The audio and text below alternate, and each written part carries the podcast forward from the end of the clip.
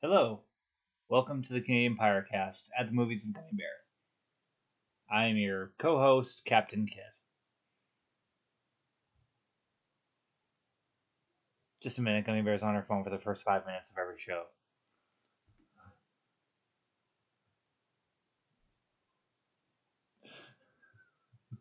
What year is it? We're doing this again. No, you just didn't give me like a warning. I thought this would be funny. Hi. This is our host, Quartermaster Gummy Bear. I'm not the host. Well, you're the host of this segment. What? Oh, shit. Because this is at the Movies with Gummy Bears. Did you forget what show we're on, too? Okay, just so everyone's clear, we had a take where she forgot the content of our thing. She forgot what movie, which Spider-Man movies we had reviewed a year ago, almost a year ago. And now she forgot that this is her own segment of our show, of our national Canadian broadcast. A show that we recorded a year ago. Oh my god. You are the host of this one. I'm your co-host. We're leaving this in.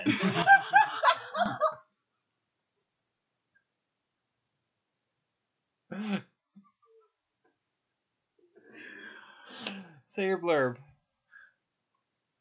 Welcome. At the Movies with Gummy Bear. I am your captain now. But, I don't even know. It's the ship's on fire. You can leave your seatbelts on at your own risk. Let's hold on here. A year ago we recorded this Spider-Man. The second part of our Spider-Man movie review of the live-action Spider-Man from the 2000. Early and late 2000s. And if you haven't heard the first one, go check it out because we still pay to host it. Basically, life got crazy and we haven't been here for a while. And we never uploaded the second part, even though we recorded it almost one whole year ago. For context, as I got busy with school. I had an extra class in each semester, and Gummy Bear starting a new job. Gummy Bear got busy in her own life, and we've we've had this archived forever, but we just haven't had time to edit it. So I finally got that done, and now that with the release of the new Spider-Man Across the Spider-Verse, is that what it's called? Because one Enter the Spider-Verse and then it was Across the Spider-Verse. No, Into Spider-Verse. I thought that was the first one. Yeah, that is the first one. So, either way, though, so the new Spider-Man movie, considers maybe a quick... Metro! maybe Spoilers for the next episode. Maybe a quick review of this one, but it's great. Go see it. A couple things I have a little with, but it's a good movie. Go check it out. It is a great movie, and we'll talk about it another time. Very good movie. Animation is impeccable. But for now, I guess, we didn't completely drop off the face of the earth. And here, listen to this thing we recorded 1 year ago. Over 2 days. So we hope you enjoy. And again, for anybody that would like some context to this second part of the review of the live-action Spider-Man movies, go see the first episode where we review Tobey Maguire and the first Andrew Garfield movie. And then in this following episode, we review the second Andrew Garfield movie and the Tom Holland verse. We hope you enjoy. The whole thing, and I definitely didn't forget that. Yep, definitely was not lost on our quartermaster.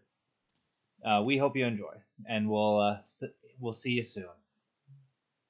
We here at the Canadian Pyrecast love everyone and everything on Earth. But we also believe that everyone and everything should be mocked, lampooned, satired, parodied, and poked fun at, because that's equality. This program is not for children or the easily offended. We trust your judgment. So, I dived past the boss, did a barrel roll, sliced out his butt, and then, boom, victory was achieved.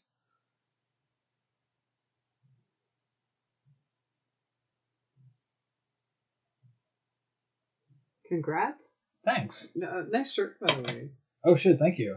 Oh, hey, thematic, too. Yeah. Yeah. What's the theme today, Gummy Bear? Spider-Man 2! Well, part 2 of our Spider-Man. So. Well, actually, do I have the full title for it? I forgot much if I told you this, actually. No, I don't think so. So I have Spider... Okay, so obviously, at the Movies with Gummy Bear. Do you want to announce that and make it more dramatic? The Movies with Gummy Bear.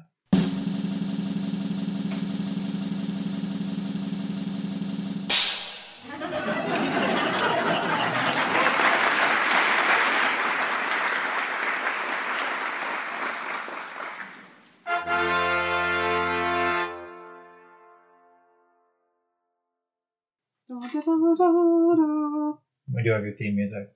I'll cue in somewhere. But here, I guess this episode is called Spider-Man Part 2, Beyond the Hollandverse. Very nice. Thank you. Oh, can we just tell everyone what my shirt is, though? Because that's what I give a shout out to. I got this at a thrift store, and it's perfect, and I have no idea what made it, but it's great. What is it, Gummy Bear? Yeah, so it's basically like a meme shirt with a picture on the front of a comic book panel of Spider-Man kicking it back, relaxing with his hands behind his head in the tree. Classic old school comic book Spider-Man. And he's just chilling out in the tree, and it says underneath the tippy. And it says, the caption underneath says, "When you've just saved the day," which is, you know, Spider-Man just saved the day, and he's relaxing under the tree, and that's what Captain's shirt is today. Yeah. If only I'd saved anybody. All those brave souls. Well, what a perfect way to roll into Amazing Spider-Man 2 with Andrew Garfield.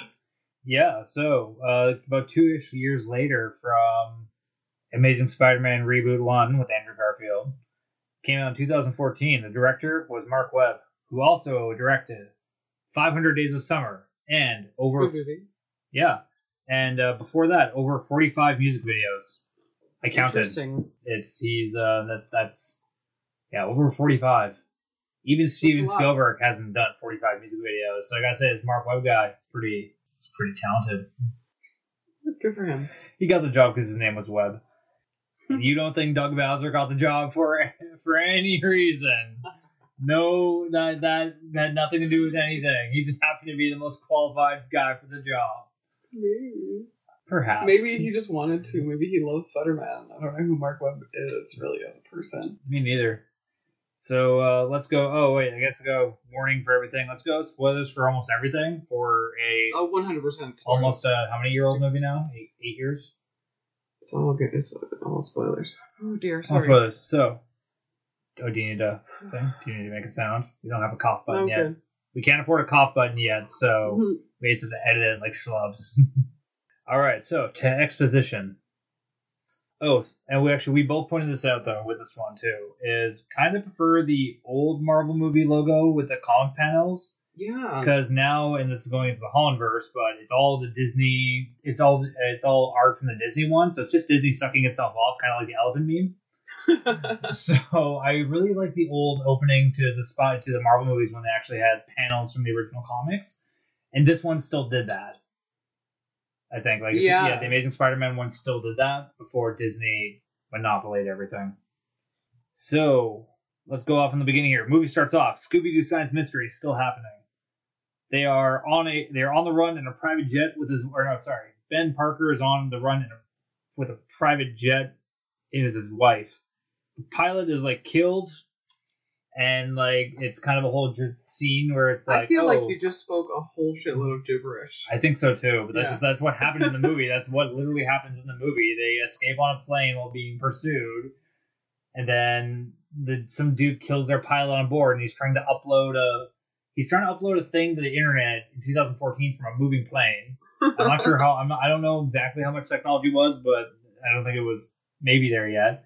But then, Jesus Christ, okay, there's a whole thing where, the pilot corpse just, randomly smacks down on top of the controls with nothing coaxing it to do so, just so the plane can start barreling down towards the ground and falling apart.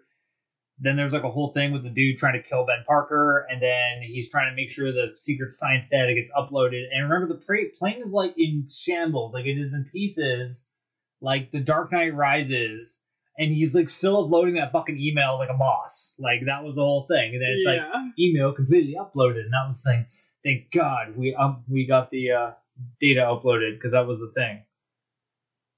And yeah, just make sure the internet cable still plugs in. Like nothing else. Like that would be stuff on. Like the plane is in pieces, and the internet cable getting in is like, yep, that's the barrier. The plane's like satellite internet or whatever is still functional as it's falling apart. Ben Parker's like hanging on. Like the air pressure wouldn't just rip him off. Like he's hanging from a part in the plane while like pieces are open. Like it's solid internet. They should tell us who their provider is. Yeah, I gotta say that's miss that in Canada. Honestly, I think it would have been a good opening for, like, a James Bond movie. But, yeah, anyway, though. So that was just the first 10 minutes.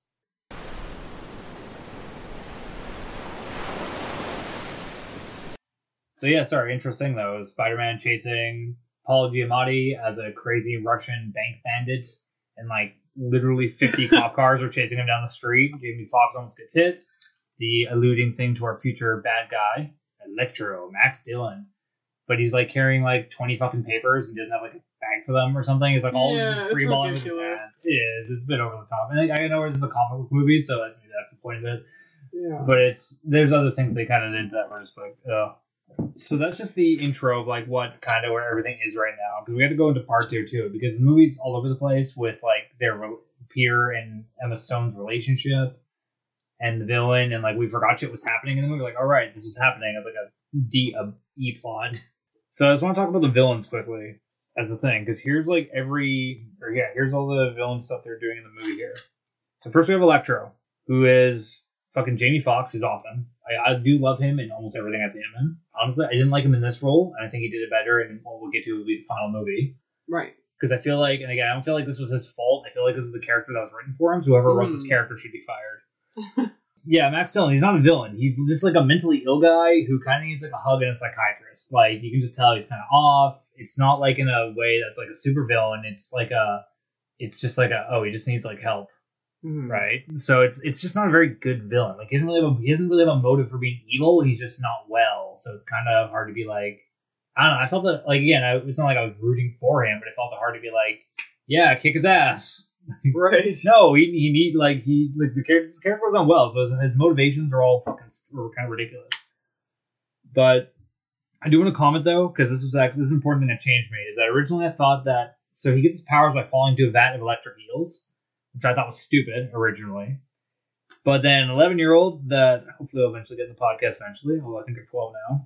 But they pointed out to me that it fits more with the animal theme, like with electric eels and shit like that, because all of Spider-Man's villains are animal themed, and I was like, that's actually fair. Right. So I was like, and like in the comics, how he gets his powers is he just gets struck by lightning while holding wires, which is arguably, you know what I mean? I know it's just falling into a vat of eels is just falling into a vat of superpowers, but at least it is a vat of eels. It's like, oh, well, falling into a vat makes sense for that animal, too. Like, it worked functionally, which I appreciate more now. But then there's, like, dumb shit, too. Like, his tooth gap gets magically fixed because Jamie Foxx has a tooth gap, and then he becomes Electro, and his teeth... They literally, zoom in and show his teeth fixing themselves. Oh, my God. I didn't notice that. What the fuck? Yeah, like, what was the point of giving him that tooth gap in the first part? It's like, what was the point of that? Then you pointed out electric clothes. Right. Our superpower also. And then I guess also dubstep mastery, because it's like his theme music. Every time he's doing stuff, there's always like dubstep. As a leitmotif, not my favorite choice. Yeah. I know you said it was like because dubstep was popular. Like it really was. It really was. I think in that moment, but it still just was a poor choice, like musically. To have it be like that noise for his motif, you know, it was not the best. Well, that's what both of these Spider-Man movies seem like to me in general. There's like they probably had decent foundations, but there's a lot of probably a single person in the room wanting an idea in there, or it being like it's having worked like, oh, that's a cool thing to do right now. Like in the first one, or Andrew Garfield should do skateboard tricks. That's cool. Yeah. So that's what I mean, where I'm just like, I think there's just some things that somebody's like, oh, that's cool, let's put that in. And like, not cool, like, oh, the kids will think that's cool. The youths will think that's cool, is what I mean by that. His first intro with Electro is kind of weird, though, because he has like, or I guess you pointed out that he has Voldemort voices going on for like 30 seconds inside his head, which is, I guess, further saying like, yeah, he has a mental disorder, he's not a bad guy. But then metal dubstep Oh, yeah, then they have like a metal dubstep Spider-Man theme during his meltdown, which is also just like kind of, I just wasn't a great intro, I think, as far as villains go. Because again, it's like what, I don't know, him becoming a villain is like an accident. A sick person gets to do an accident. Yeah. Unfortunately, it's not, it's like you actually feel bad for him, or as I did. Oh yeah, sorry. My question was, did the voices in Electro's head communicate through dubstep? Because that's how they did it after the Voldemort voices. Yeah. His powers, though, I think the visuals were cool. I think it was supposed to represent, like, the sound of the, like, electricity, sort of, but I just, you know, I didn't like it. Maybe. And we'll get into that, too, because there's a funny joke about that, again, going into, like, again, I hate it, like, it's cookie cutter, but the Disney one, Ring Back, did redeem the character. But, sorry, I keep referring to that, too, but in the future, I don't mean to be doing that. Oh, yeah, but there's some things I like, though, like, he killed a guy, and then brings him back to life with, like, a shot to the chest. So I thought that was kind of funny. Like, and again, I know that's like a vague power, but that was kind of funny. That was comic booky, so I enjoyed that. Like, things like that. But his powers apparently also include not drowning underwater. Because when he's captured later in the movie, he's like in this water tank, and they're keeping him like underwater to, I guess, maybe subdue him. But then how is he not drowning? Because he has no breathing apparatus on. It's fucking like there's... I know some shit's comic booky, but some stuff is like, what? Okay, we'll just crack like any reasonable sense. How would that fucking work? And again, the whole conflict with him is stupid, though, because like he hates Spider-Man, because the whole thing is that he meets Spider-Man in the very beginning scene, and then Spider-Man like doesn't remember him for a second. Because like, you don't remember me, and like he does, he just forgets it because he's like, oh, he doesn't immediately remember this one dude he saved when he saves like a bunch of people, right? Further, just kind of showing that, yeah, so his motive is that he hates Spider-Man for not remembering him, which is something a mentally ill person would find as a motive to be evil. Yeah. Let's go to more villains, though, because one wasn't enough. No, we couldn't have had one villain. We had to have two gummy bear in the second movie. Oh, wait. Because two is always better than one, right? Let's go into Harry Osborn and the Goblin Disease. Jesus. All right, so first I want to give a shout out to Dane Chronicle DeHaan.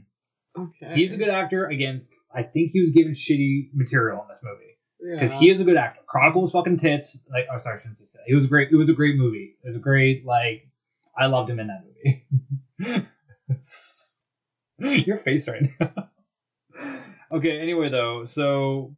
Oh, actually I have a thing here, too, sorry, because I think about the concept of an antagonist. Because, sorry, all the villains in all these movies made me think about, like, what makes an antagonist gonna be, right? Because an antagonist is supposed to stop the hero from trying to reach their goal, right? That is, like, literally what that is supposed to be, right?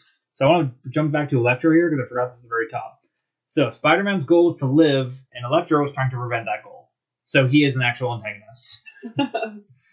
Let's go to... Oh, yeah, so we'll go to the Goblin Gold to end here. But, so, Harry Osborn, best friend of long time, but not fleshed out very well, because he just shows up in this movie, and then they're like, oh, hey, Peter, let's talk about how good friends we are, and they just talk for 5 minutes about how good friends they are, breaking, you know, that rule, show, don't tell. But, you know, if they maybe talk about how good friends they are, we'll remember that, we'll realize how good friends they are, why Harry wasn't there in the last movie at all. Right? He's off being rich, dating models and shit like that, and just kind of like, again, he's like, it's a different take on Harry Osborn, which I didn't hate, but it was, I don't know, I just didn't, like, I don't know, didn't work for me. But the actor that plays Harry, he already looked like a goblin, I thought, before seeing him anything, foreshadowing the goblin disease as coming for Harry, because being scared of goblin disease is his plot motive. So Harry has a thing with his dad where it's like, his dad's like, blah, blah, blah, genetic disease. And he's like, dad's goblin claws and green, weird, wrinkly flesh. And he's like, it's hereditary. It's coming for you. Yeah.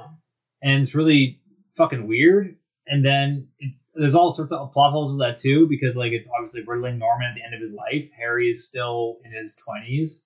So it shouldn't happen for years. But somehow finding out about it's made it happen really fast. So he gets panicky about it. Yeah. So his whole motive is like, I need Spider-Man's super blood to save me from my goblin disease. But that's because he figured out that Spider-Man probably got it from the spiders that his father and Oscorp were doing in the first movie. In the Secret Science Scooby-Doo Science Mystery. Yes. Yes. Anyway, either way though, so Harry has, like, the superpower, though, of plot convenience. He drops a box on the table and activates a supercomputer that reveals the super spider science secret weapon. So so Harry has the power of plot convenience. Because his dad just gives him this thing and gives him no explanation, and then dies. And yeah, he just like magically happens to figure it out how it works one day. He drops a box on a table that happens to be a supercomputer, like Tony Stark, like with a hidden screen, and the box is what activates it. And then there's a new plot MacGuffin. Spider-Man Super Blood is... Oh, you're right, because that becomes the MacGuffin, where now everyone wants So Electro wants to bathe in Spider-Man's blood because he wants him dead, and Harry wants to eat his blood like a vampire because they're foreshadowing Morpheus eventually with Jared Leto. Mm-hmm. Many years later. It's Morbin time. It was Morbin before Morbin was cool.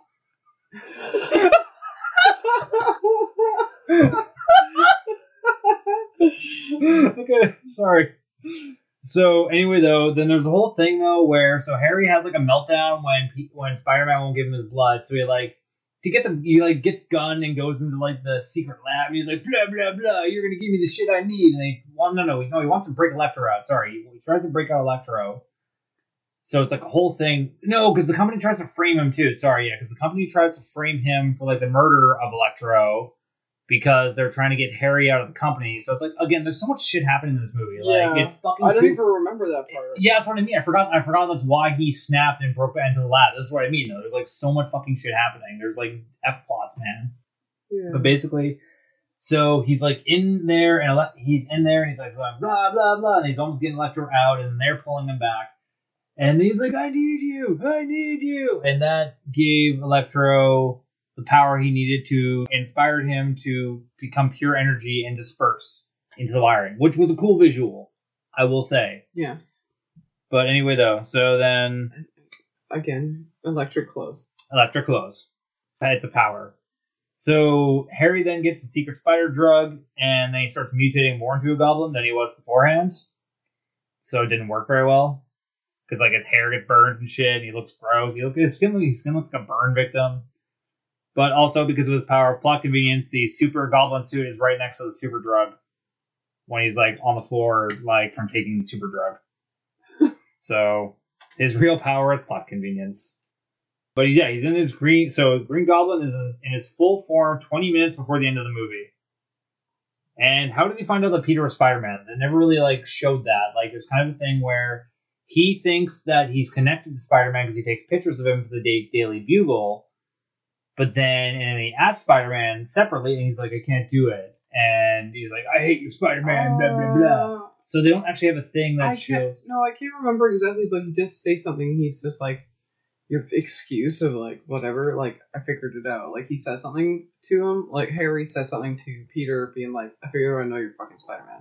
And he kind of says why. It's really vague. Oh, so he's telling him why. He's not showing why he found out Spider-Man. He's telling why how he found out Spider-Man. Ooh, cool. More telling. I figured it out. I figured out your bullshit. I figured out you're fucking bullshitting me. And like more telling. Well, that's good. And it's really quick. And so Harry also has the power of exposition. So he is. So he just has like power for writing stories. Is what he is. When the multiverse opened up, he came in through that loop in Stranger Than Fiction with Will Ferrell, where the books are based on reality and what he says happens. Sorry, anyway. But yeah, so it was kind of like, again, they rushed into and they made it like build up the entire movie using the Goblin form, bare it like 20 minutes before the end of this 2.5 hour long movie. Yeah. Or 2 hour and 40 minutes. It just comes out of nowhere and you're like, oh yeah. Yeah, again, there's too much fucking shit. Okay, next category, stupid romance drama. The entire goddamn movie, they're going back and forth. There's no lead up to Peter and Gwen, after he ghosted her at his dad's funeral, like it's you assume some time has passed since then, but like he ghosted her at her dad's funeral, and then alludes to like I'm still going to date you anyway, even though I wasn't there at the time. I could have used the most. You can need me the most because your dad made me promise. I'm sure the dad did not mean don't talk to her after I'm dead. Like don't date her. Like you could have been there for friends, a friend, you dickbag. Like you know, just saying. Yeah. Kinda anyway. Fucking shit. We're on. Maybe so it's sad of one's life, but again, he even says that best promises are the ones you break.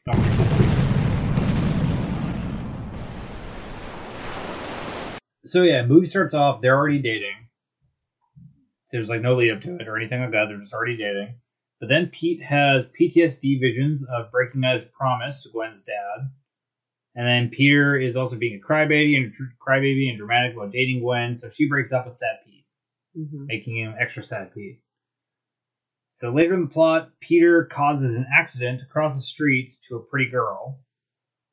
Oh, right. Sorry. Because then there's later in the movie where there's a dumb thing where he's like, he sees her randomly and just walks across the street and actually causes an accident. Because he's like, he walks through the middle of a busy New York street to get to Gwen Stacy. Right. Yeah. And then, oh God, you said during that, when I said that, like during the scene, I sorry, I wrote your quote down because it was fucking hilarious. You're like, Spider-Man is a menace. Oh yeah, answer. Andrew Garfield uses Anakin Stalker stare on Emma Stone, and it was super effective. Pokemon reference. Oh yeah, then they break up again. Oh, then they break up, but then they're dating again and by 15 minutes in. Yay. Then later, Gwen breaks up with Peter in a voicemail, so twice now. And they're not together, possibly, but who knows at this point? I don't know, they're kind of together. So the breakup count so far is Pete broke up with Gwen once, and Gwen broke up with him twice in this one movie. Oh yeah, then Spider-Man webs a bridge to say I love you. And they have a nice romance scene atop a CGI building in front of a green screen. Sorry, I gotta fuck that up. A prop building in front of a green screen. Yeah. Next thing. Okay, let's go to the next thing happening in the plot, or next plot. We're just going to say these are all different plots, basically. So I tried to see. This is ridiculous. If anything, I streamlined this, because these are just all the plots happening. Mystery science adventure. Plane crash opening. Peter mopes, probably after getting dumped. We can't remember. He makes a beautiful mind wall about mystery science theater. And then Oscorp. Oh, yeah. Oscorp at the same time has this Electro in the secret lab and other weapons and shit. Oh, God. And then Pete throws a calculator against the wall and finds the secret subterranean science stream. And then, which is just like his dad's secret lab, which is, again, right, secret subterranean science train. Then there's also foreign military contracts happening with Oscorp shit and Norman Osborn. And then, then Norman Osborn frames Peter's dad for, like, doing foreign military contracts. And that's why they had to flee. Oh, and then here's some extra bloat there was. Aunt May has a... What comes after F in the alphabet? G. So Aunt May has a G plot about becoming a nurse. Oh. What comes after G? And then there's an H plot about two planes that are about to collide with each other during Electro's final fight. God, I forgot about that again! So this is what I mean. It's okay. So yeah, that's how far we are now. How fucking necessary that shit was. Do you want to read your notes here? Because I have... Here, so I have some notes specifically, or your things there, if you want to read those. So not everything's in my voice. Okay. Just the last page, and then the next page will be mine. Spider-Man visuals always look fun. YouTube actor in a scene would be a real YouTuber nowadays. Yes, they would have used a real YouTuber. Sorry, for clarification, that was Peter does a tutorial, because this is actually, I like the scene where he's like, Electro fries his web shooter, so he's trying to figure out how to make his suit electricity proof, which is actually a thing in the comics. And he's watching he's learning from a YouTube tutorial, but it's like a character actor that's pretty recognizable. But then you made that comment about, yeah, sorry. So I just think that context was interesting. The movie was made for theaters. It's entertaining, but it has zero rewatchability. Gwen Stacy chose death. Because she didn't have to be there. We know that. Said that though. So fucking funny. But she did.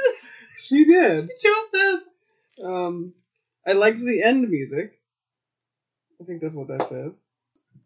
I'm just gonna be really straight up. Captain's he wrote a K here, I assume, but it looks like a bat, like a Z flipped on the side. Like it looks like it could be really it looks like an inverted N. Quite honestly, I don't know how in any world that's a K.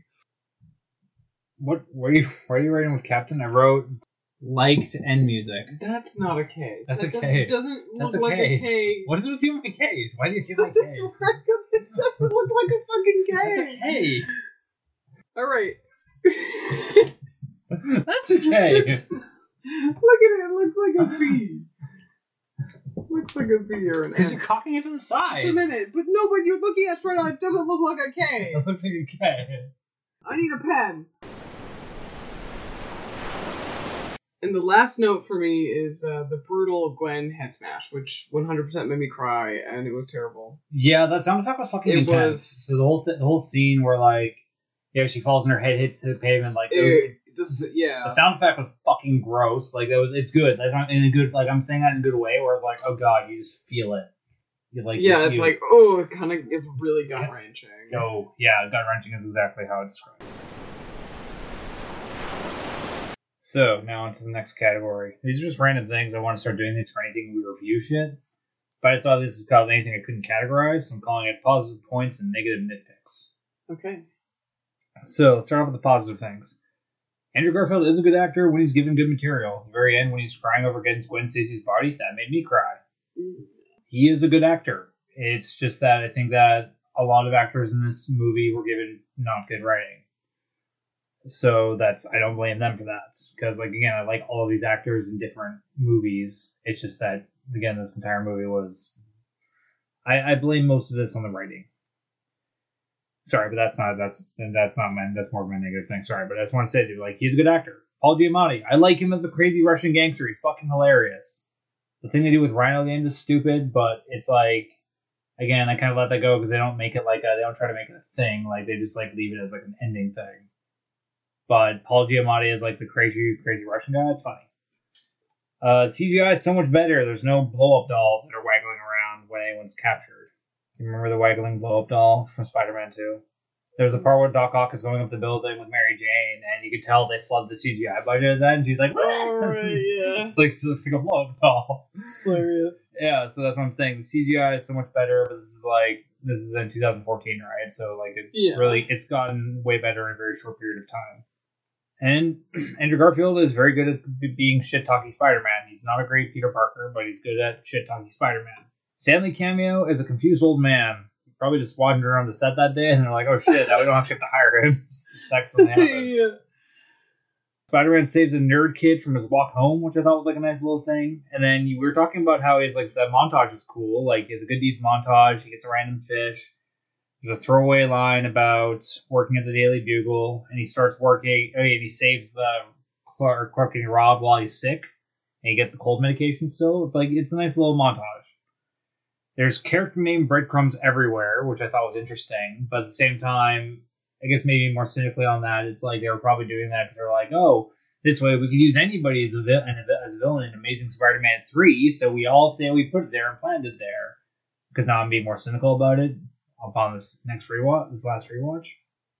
Oh shit, okay, I think this is a funny thing, but I want to make a joke about this, but so the evil scientist that runs the evil Oscorp lab, he is very German. I want to say that's racist towards my people. It's like, they portray all Germans as evil scientists. All evil scientists are always German, which is historically on point, but still.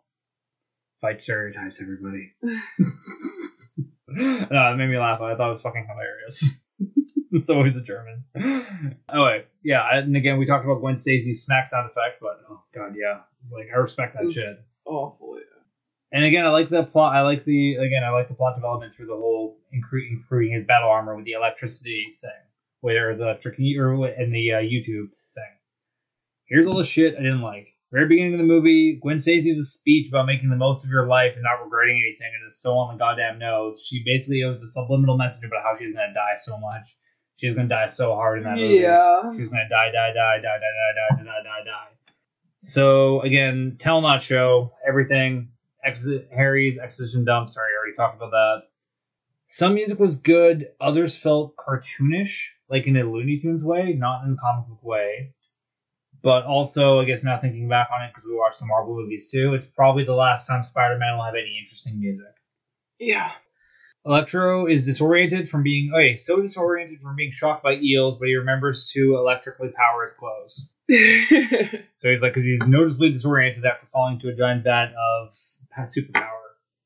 Andrew Garfield still thinks bumbling words is the same as being a shy nerd, which it is not. Plot convenient powers. Everybody has them. Peter has them. Harry has them. Oh, yeah. And then you pointed this out, is that Spider-Man has this really dumb line where he's like, later in the movie, he's like, talking to Gwen, and he's like, every time I fight him, he fries my web shooters. And he's like, only fought him one other time in the movie. Yeah. So he refers to it like it's a plurality, and he's only fought him one time. Oh, and then the very end when he's reaching for Gwen Stacy, the tiny web hands. Oh, yeah. The tiny web hands. Oh, my God. The tiny web hands. It's too much. It was too much. I couldn't stop laughing. Yeah. But, I don't know. And then, oh, yeah, so here's the thing, though. So now, last category for the movie, all of the endings. It had Return of the King Syndrome. Oh, my God. It just wouldn't end. Yeah. So, Gwen was dead. Peter's super sad. It teases the Sinister Six. Lol. They thought that was going to happen. Because they do a little walk-by of all the gear and shit like that. Aunt May makes a speech. Oh, yeah. So, Aunt May did make a speech that made Gummy Bear cry. And by contrast, she yelled fuck off at the TV during Emma Stone's speech in the beginning. So I thought that was interesting. Spidey has an identity crisis. Oh, and then Paul Giamatti becomes Rhino. And this was actually, you're going to be stupid about this. They advertised it like it was going to be a thing. Like he had cardboard cutouts in the theater.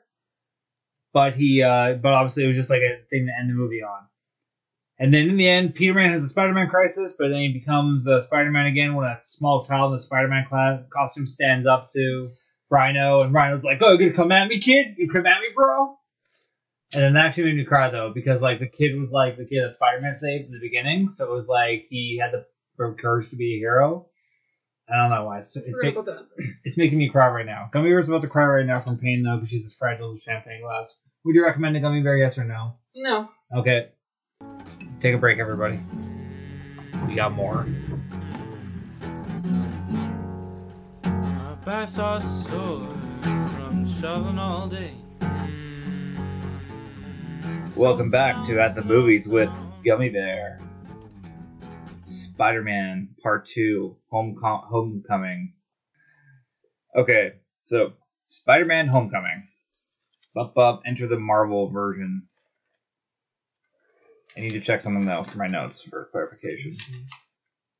Yes, sorry, I did read this. So first thing I forgot to mention, I should have said this at the beginning of Amazing Spider-Man 2. There was 2 hours and 20 minutes of total screen time. Yeah.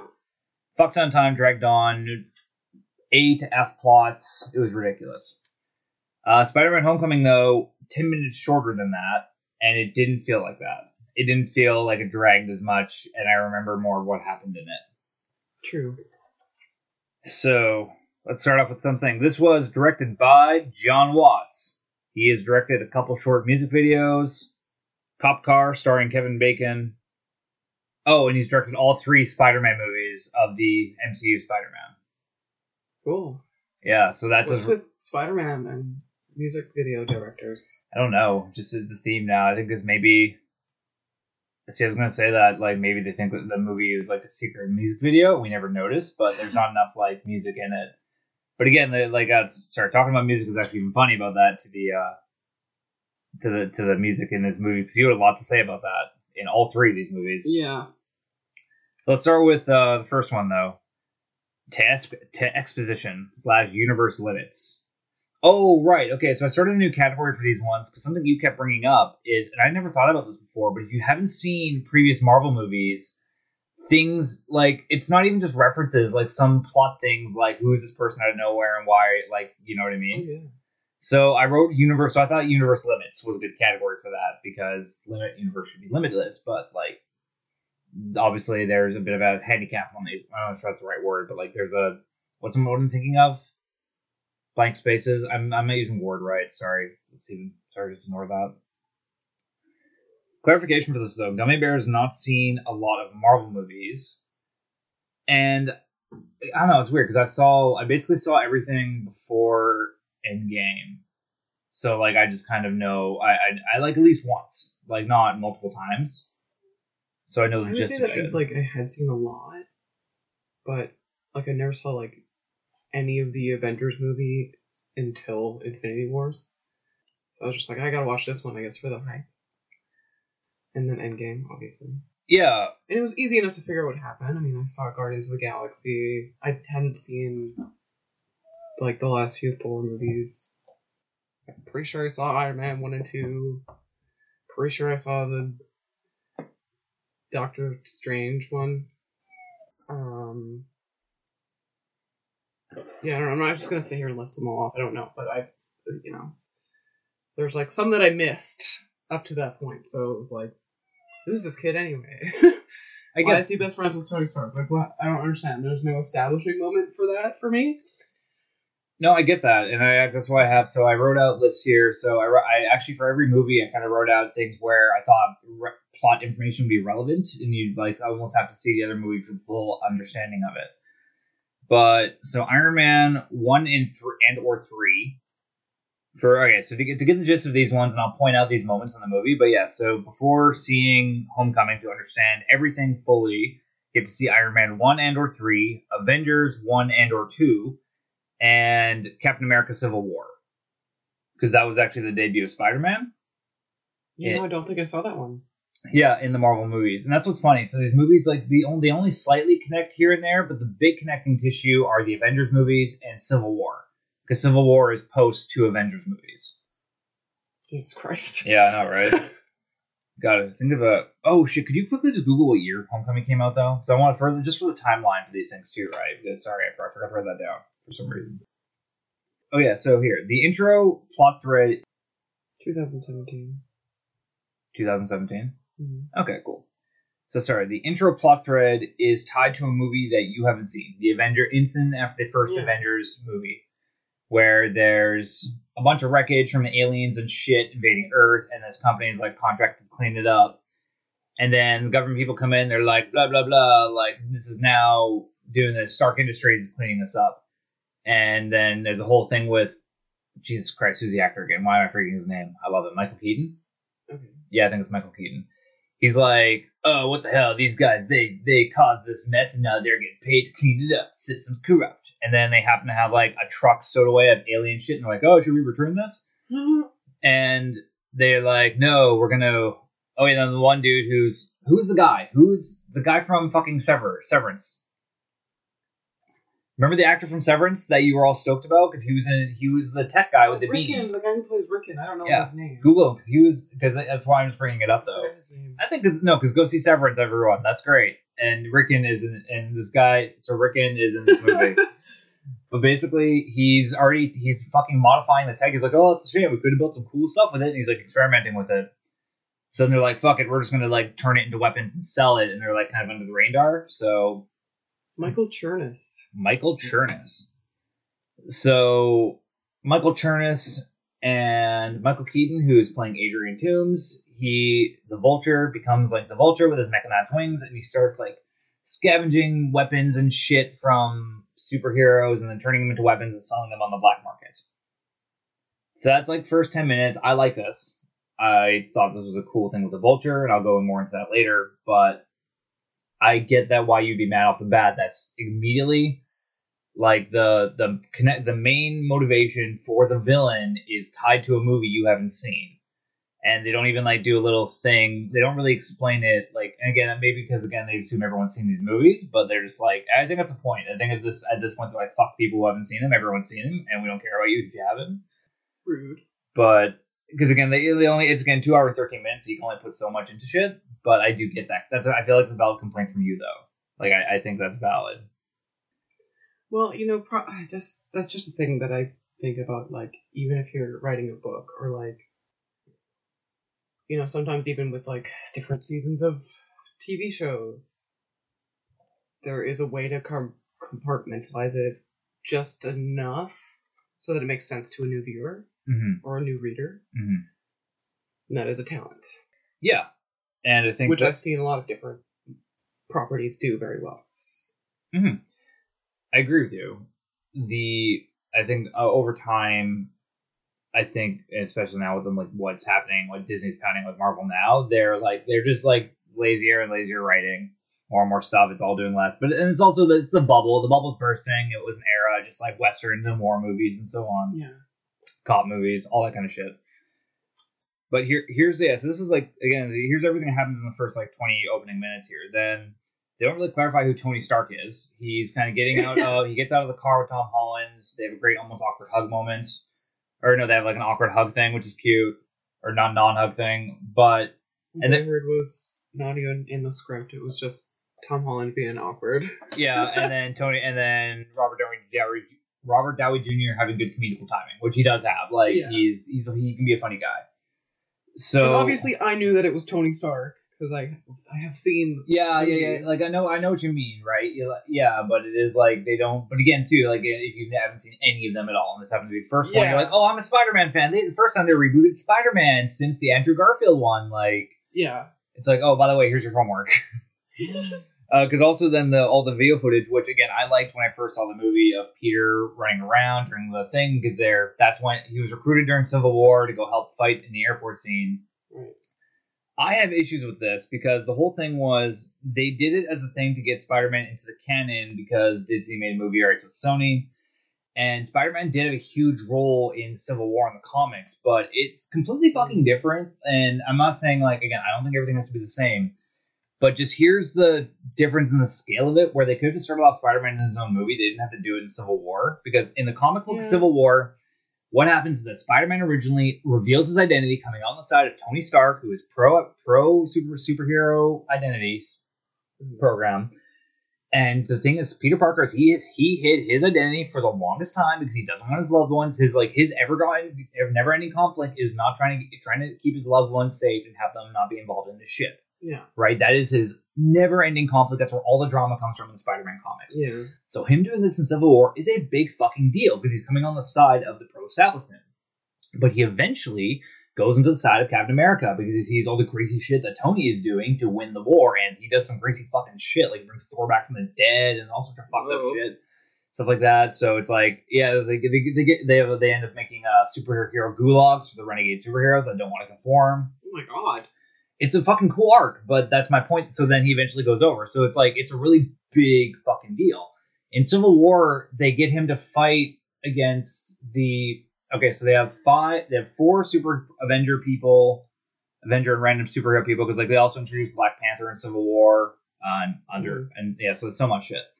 So they have like four people that are pro-establishment, five people that are anti-establishment, so they get Spider-Man, the teenager with the web swing powers, to come in to make it 5-5 so they can have a cool airport fighting scene in Civil War, which was like all the trailers, the trailer was marketing. Right. And that was just kind of it, right? So you just recruit another superhero and it happens to be Spider-Man because he was a big deal. But I'm just saying, like, comparatively, it's, you know what I mean? It's way more impactful in the comics. So it's kind of like they could have just started him off with his own movie. Because I didn't even dislike that they didn't make an origin story. I like that he's already established. Blade did that, and it was fucking fine. Blade was an amazing movie. Yeah. But I want to say, so it is clearly like 1-to-1 where you'd like, oh, if you've never seen a movie, Tony Stark is clearly established as Iron Man 23 to 28 minutes into the movie. And like he's around in the start of the film, but that whole like thing is like, oh, Tony Stark is Iron Man. Like it's said in a cohesive line like that. Mm-hmm. So I think that's like because again, dude, he's supposed to be Peter's daddy figure. So that's kind of that's something that needs to be like obviously established right away if that's part of the whole thing. At least in my opinion. I still like this movie too, but these are just things I'm noticing more now after seeing it like a third time. Oh, right. Save this for the end, too. Is a fun thing, too. So, gonna go... Oh, obviously, total spoilers for this shit, too. Obviously, sorry. Yeah. Very end of the movie, though. Because one more thing for Universal shit. This is where it goes into. You know the Gwyneth Paltrow cameo at the end is Pepper Potts, establishing Tony Stark and getting married to her, right? Mm-hmm.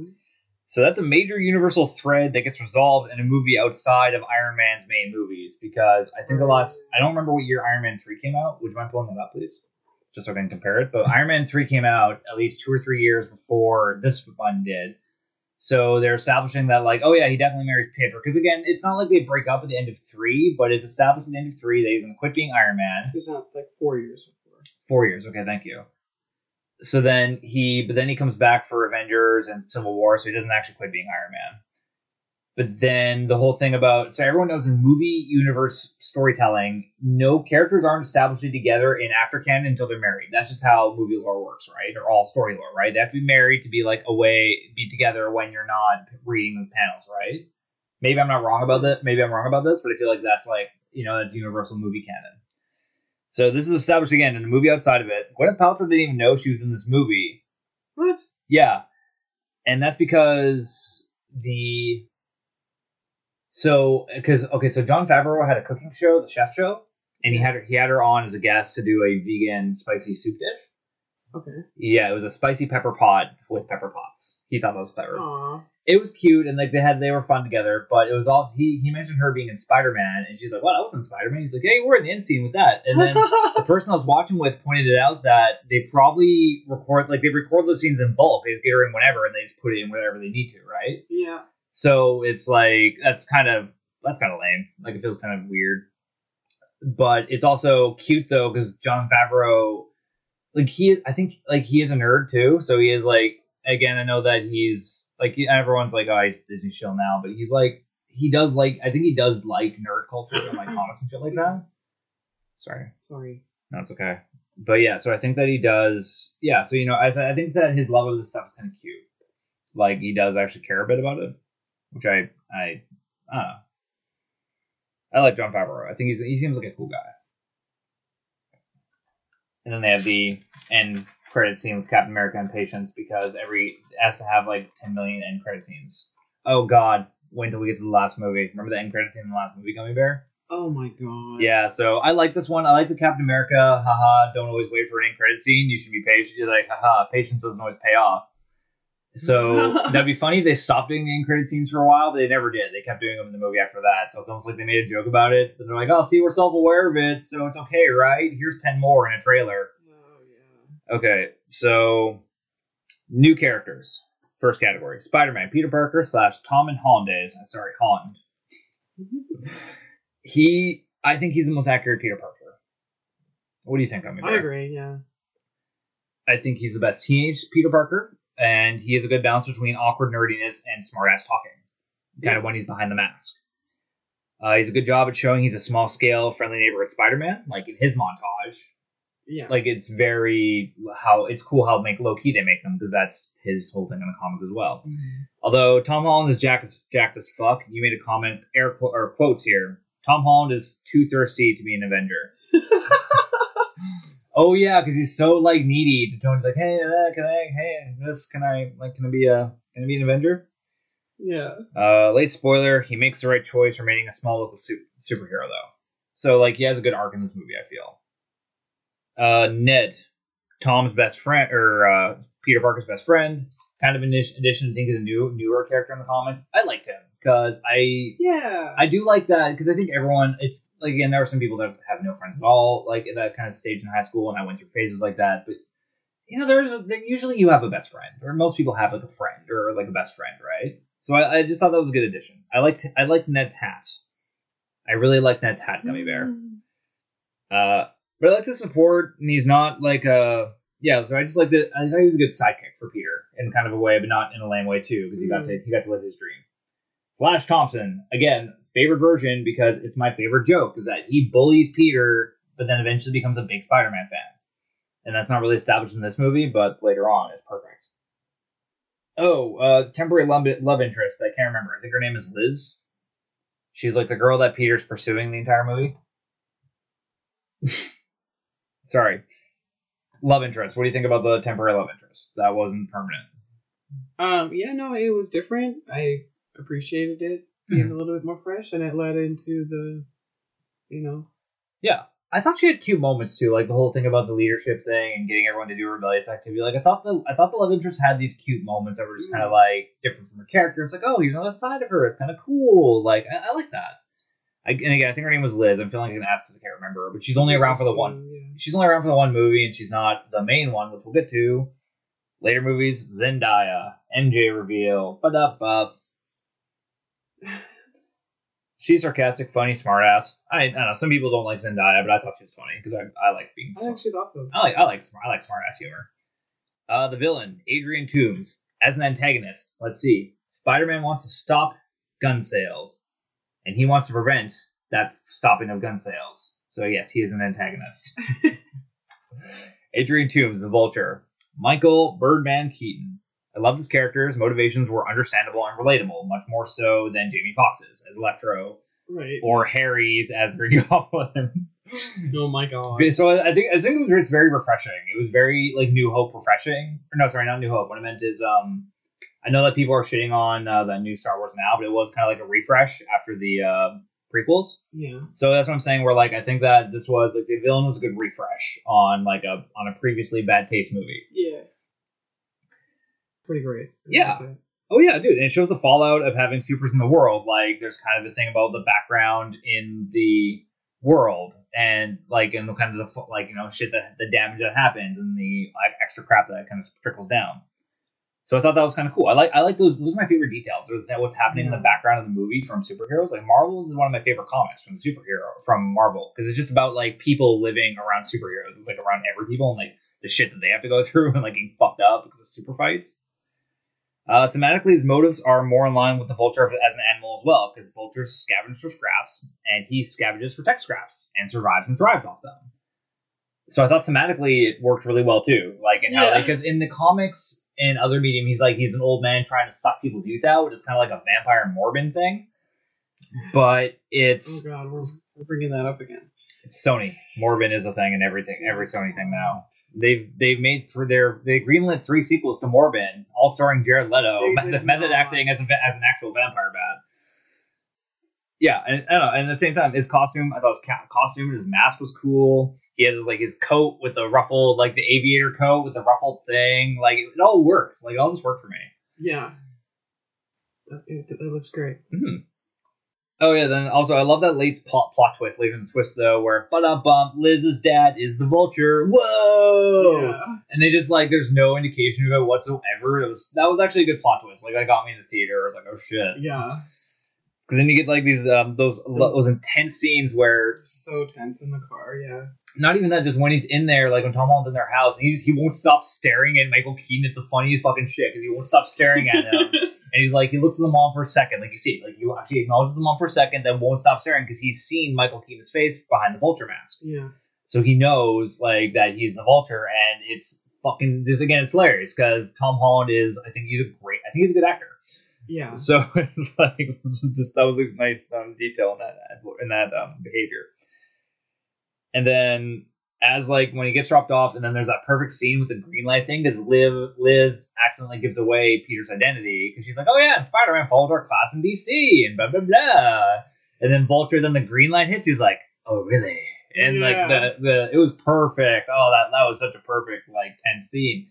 Let's out. He's like, hey, Liz, I'm going to give Peter the old dad talk. She gets out. Then just immediately, boom, turns around, gun from the glove compartment.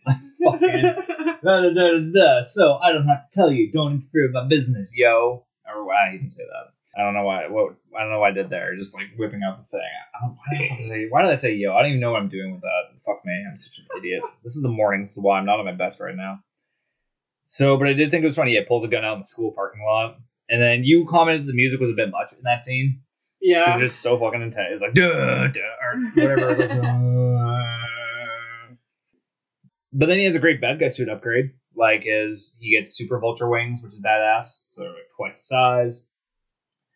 And then at the end, he has a good villain sales pitch to Peter, kind of being these guys, they don't care about us, right? I'm just trying to make a living and stuff like that. And the fallout of their world and... It's funny because other reviewers pointed this out, but I do kind of agree that that's a good.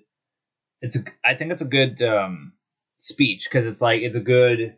We're not so different, you and I.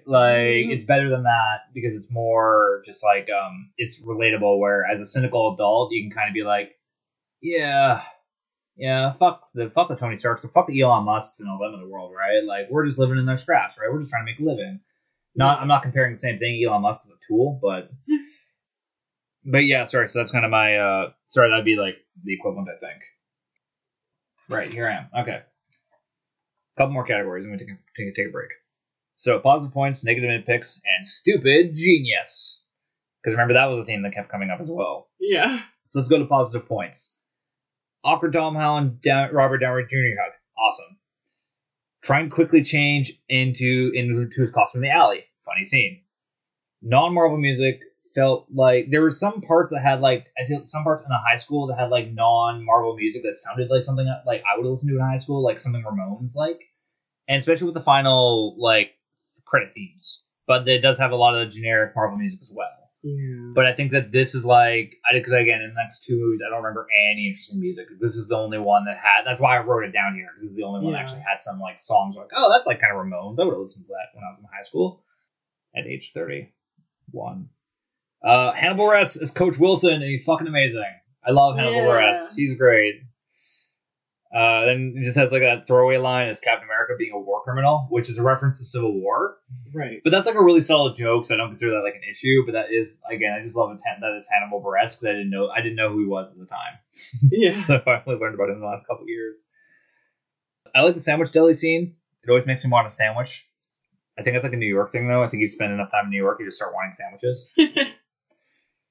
We both love the checked out teacher in the mechanical shop, while just like Tom Holland and Ned are fucking around with Alien Bomb, and he's like, keep your fingers away from the drill, and he doesn't even look up from his fucking crossword. Perfect.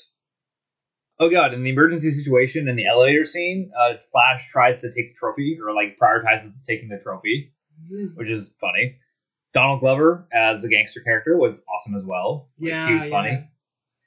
Yeah, and I think there's no... And this is the point. I think like 2017, even maybe 16, going beyond, there's not really any bad CGI in these blockbuster movies, because just they have enough money to fund it now. The CGI is so cheap, and they can hire hundreds of thousands of foreign animation and CG developers from foreign countries. I actually don't know how true that is. But it's like there's so many hundreds of names, thousands of names on there. I'm like, I assume there's like a fuck ton of outsourced work as well. Maybe not. I may be wrong. Spider-Man jacks Flash Thompson's car. That was funny too. Oh yeah. I forgot about that. Yeah, and I think there's good setups to the plot and final heist too, with Rickon asking regularly about like the high vacuum seal. Like there's a couple times when he's bringing it up, so I think that was like a good thing. Oh, the final payoff for the big heist at the end. That's the big. Is it coup de grace? Would that be the term I use? No. I don't know. Maybe it's like the I don't know, like the big. Climax. Okay. Climax. That's what I'm thinking of. I respect to Disney for making a joke about watching porn.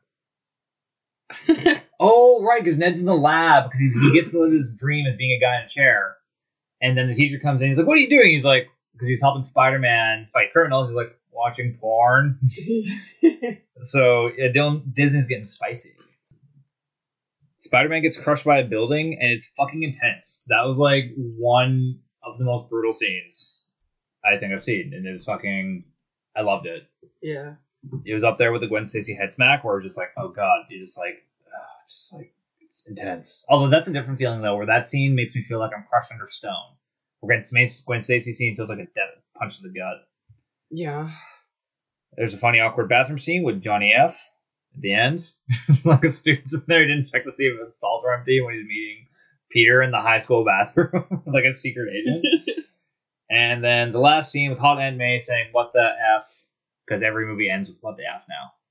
Right. Every Spider-Man movie does. Negative nitpicks. There is more plot interaction with Happy Hogan than with Uncle Tony. Again, I like Jon Favreau, but Tony Stark is the daddy figure, so it feels like that should be the other way around. Feels like Happy should be there for comic relief, and Robert Downey Jr. should be there for, like, guiding Peter semi. Even, like, passively. But I know he's, like, there a bit. You know what I mean? What do you think? I don't know.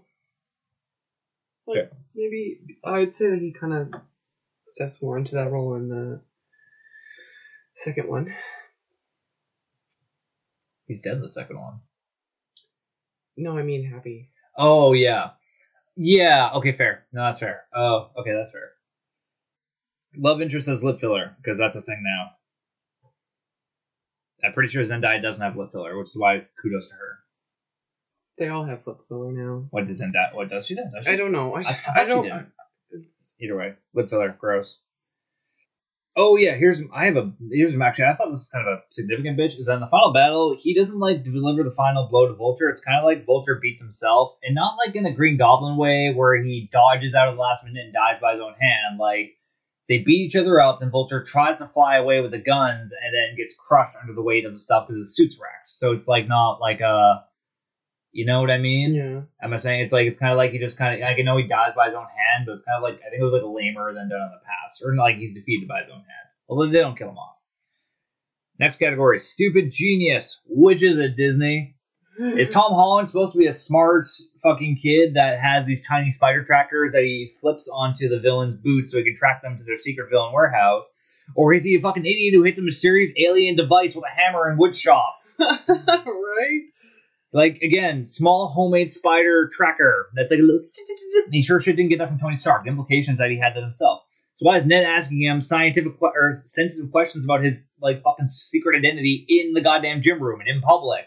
Are they fucking smart, or are they genius smart kids on a fucking, like, decathlon team for brains, or are they fucking idiots? Which is it, Disney? I know they're teenagers. Sorry. It's okay, but I know they're teenagers, but that's a theme throughout all three of these movies. It's done for comic. I know it's done for comic relief, but it, for me, it's like a direct contrast with what they're supposed to be. I can't wait till we get to the third one for that. Oh, holy God. Fuck. Okay, so, Gummy Bear, here is your thing. Your notes. Oh. Yeah, no establishment of the Tony thing. Marvel can't compartmentalize their movies. Disney Marvel, I guess I should say.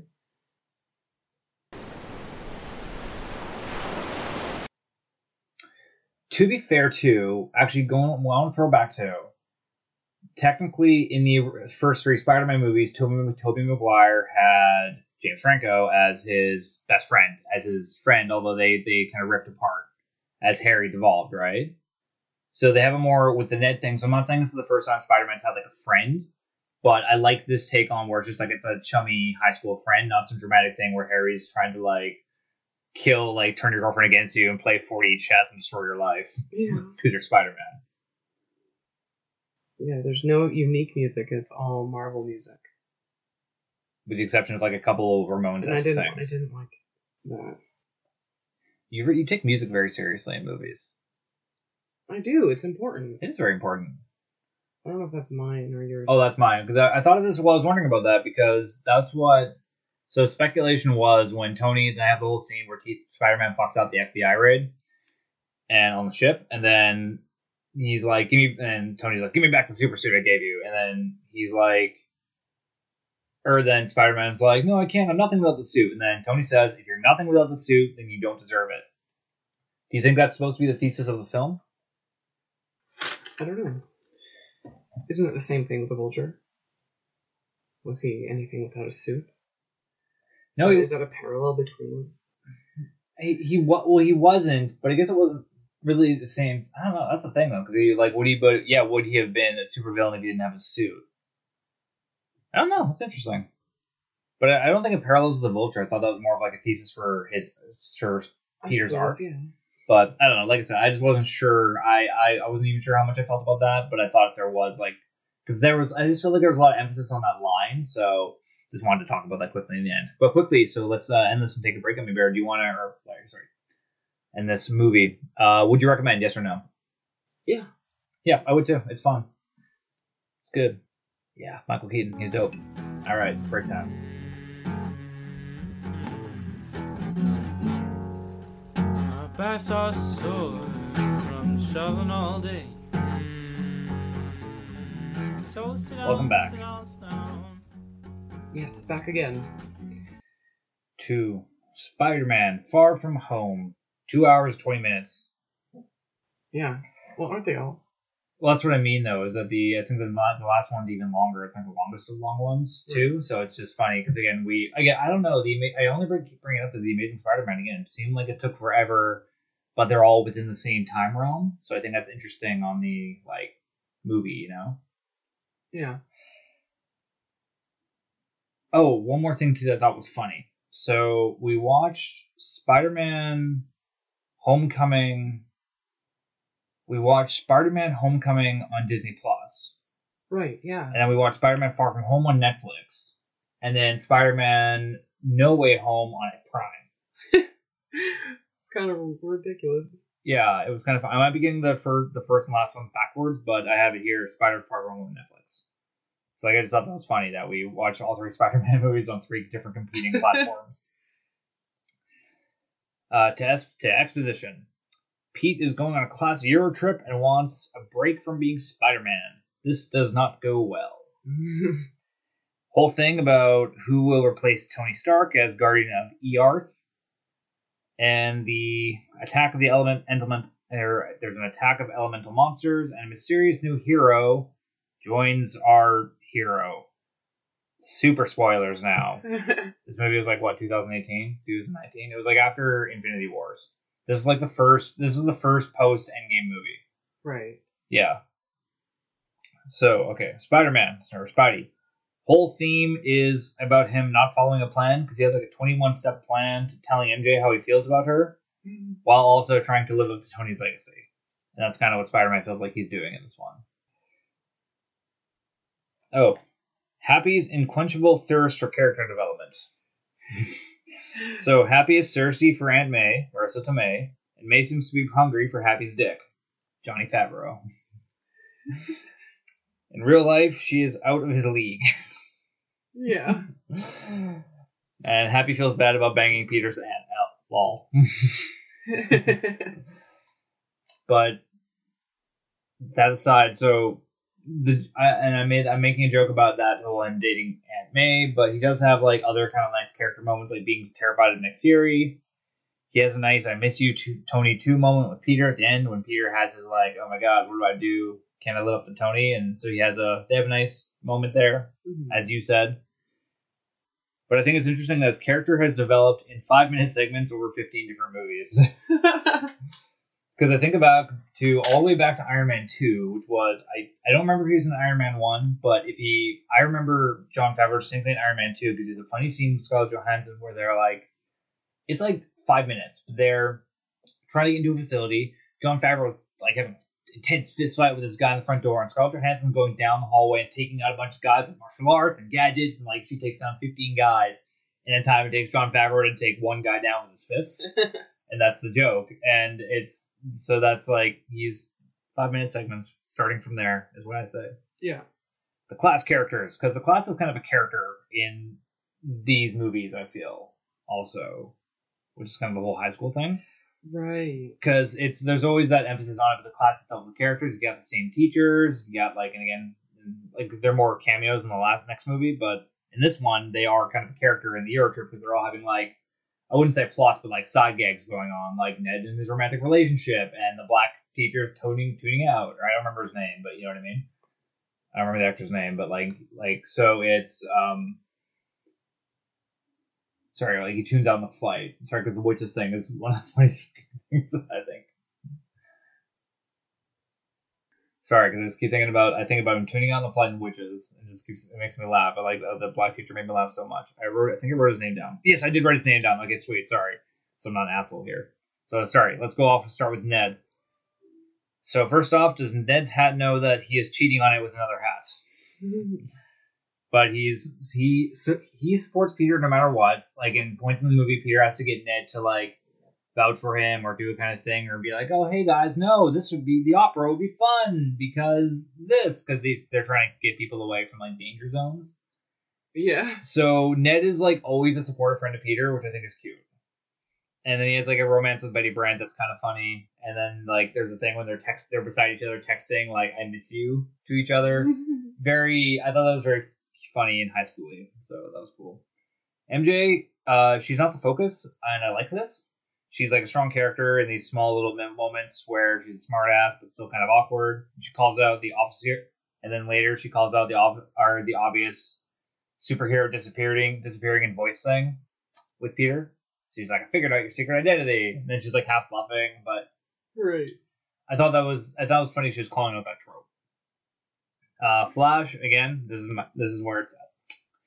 Big Spider-Man fan, and like goes from like, "Oh, I think Spider-Man's cool. Hey Pete, what's up, dickwad?" Like immediately, like in perfect. But then he has a sad moment at the very end when you find out he's neglected at home, and it's like his mom didn't come get him from the airport, and it's like, oh, so it's like he's a neglected child, unfortunately. So he's lashing out at Peter. It's sad. The teacher is Martin Starr. Terrified of another student getting killed in a class trip, as he refers to it like that. It happened to once on his watch, so that's my favorite joke with him. Then JB Smooth, he's checked out. He thinks the elemental monsters are because of witches, and I think the contrast between the two of them are funny because like one just does he's just on vacation, doesn't give a shit, and the other one's like overly protective. So I thought that was kind of a funny dynamic, as like little gags. See, this is what I mean. These are funny gags without the smart character being stupid, but there's more of that. Yep. Complaints about the older Asian kid, though, Brad, which made no fucking sense for that plot thread. That made no goddamn sense. Because they're like, confusing. Okay, so here's context, because we're going to go into the universal limits eventually. But so this happened after the blip. After, for anyone who hasn't seen Infinity War, half of all life got blipped out and just destroyed. There was like a 5-year gap, and then everyone was brought back to life. So like half of humanity is aged 5 years, continuity-wise, and the other half is brought back as they were. So how that's worked is that now, so the seniors, the class has to retake their year, but then for some reason, one of the kids that didn't get blipped is like 5 years older than everybody now, and he's going with the class, and he's not like a TA or something like that, like he's in the class as a student, like it's not like he's working, he's like a teacher or something like that now. It's a little bit weird. And even if it wasn't, regardless of that, there's kind of supposed to be a thing where like, he's kind of into MJ, and Peter's into MJ, so they're both kind of competing. But this dude's like, he's 5 years older than Zendaya at this point. She didn't blip. And why is he still in their graduating class? Why is he in his early 20s hitting on a 16 or 17-year-old? And... Did you say she didn't blip? She didn't blip. I don't think so, because she did blip. Sorry, she did blip. I got it backwards. She blipped. Yeah. She blipped, that's why she's the same age. Most people in the class blipped. Like, he's the tall Asian kid. I think Brad was his name. So that was just weird. They kind of like, they try to write it off in the line, or they say it. They explain like how the aging thing worked, but then they just don't explain why the fuck he's in the class at 5 years older. Mm. That makes no fucking sense. But, like, whatever. You'll see a decline in writing as Disney goes on, foreshadowing. The villain. Super spoilers. Mysterio, kind of. Well, I guess here's the thing. So, they show in the trailer, and if anybody's read a comic, you know he's the villain. Even though they try to be like, make it like a twist. So, okay, the whole thing in the plot, in the whole movie, is that Peter gets these MacGuffin glasses that can do anything, from Robert Downey Jr. or whatever. You know, like fire god missiles and shit like that, and like hack phones, and, you know, just be a god on Earth. And Mysterio wants to prevent him from having the glasses. So Mysterio is an antagonist, technically. I hated this, because if you know Mysterio at all, or even Google his name, the twist is not remotely surprising that, oh, he was the villain and everything was an illusion. Yeah. This only surprised people that would see a sequel to a Spider-Man movie, but not know anything of the comic book lore, and have not seen anything on the internet about the Mysterio premise in the movie. Those are the only people that got tricked by this plot twist. I fucking hated this. After an hour or so, Jake Gyllenhaal pretending not to be the bad guy as Mysterio, there's a 5-minute exposition dump as how he's really the bad guy. Oh my god! And to be fair, he has a team, which I thought was interesting. But there's like, they're all a bunch of people that were all pissed off by Tony. So there's a background scientist from Iron Man that no one would have remembered if it wasn't for the Iron Man flashback. I sure as fuck wouldn't have remembered him. There's Gooderman, the Goots, who's the scriptwriter for Jake Gyllenhaal's convoluted theater plan. Janice, the costume department, and she's in costume department and knows all the hot gossip for who's getting what MacGuffin glasses. The plot twist is it's not one former scientist screwed by Tony Stark, it's a bunch of them! Even from beyond the grave, Tony is making new supervillains. Gummy bear.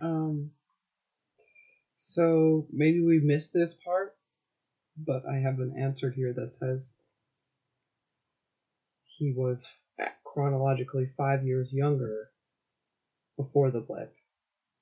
So now he's the same age as them. Says the first time Peter and the gang were sophomores in 2018, Brad was 11 and in middle school. They show him both ways in the movie. He didn't age out of high school in the 5 years of the blip because he aged into high school.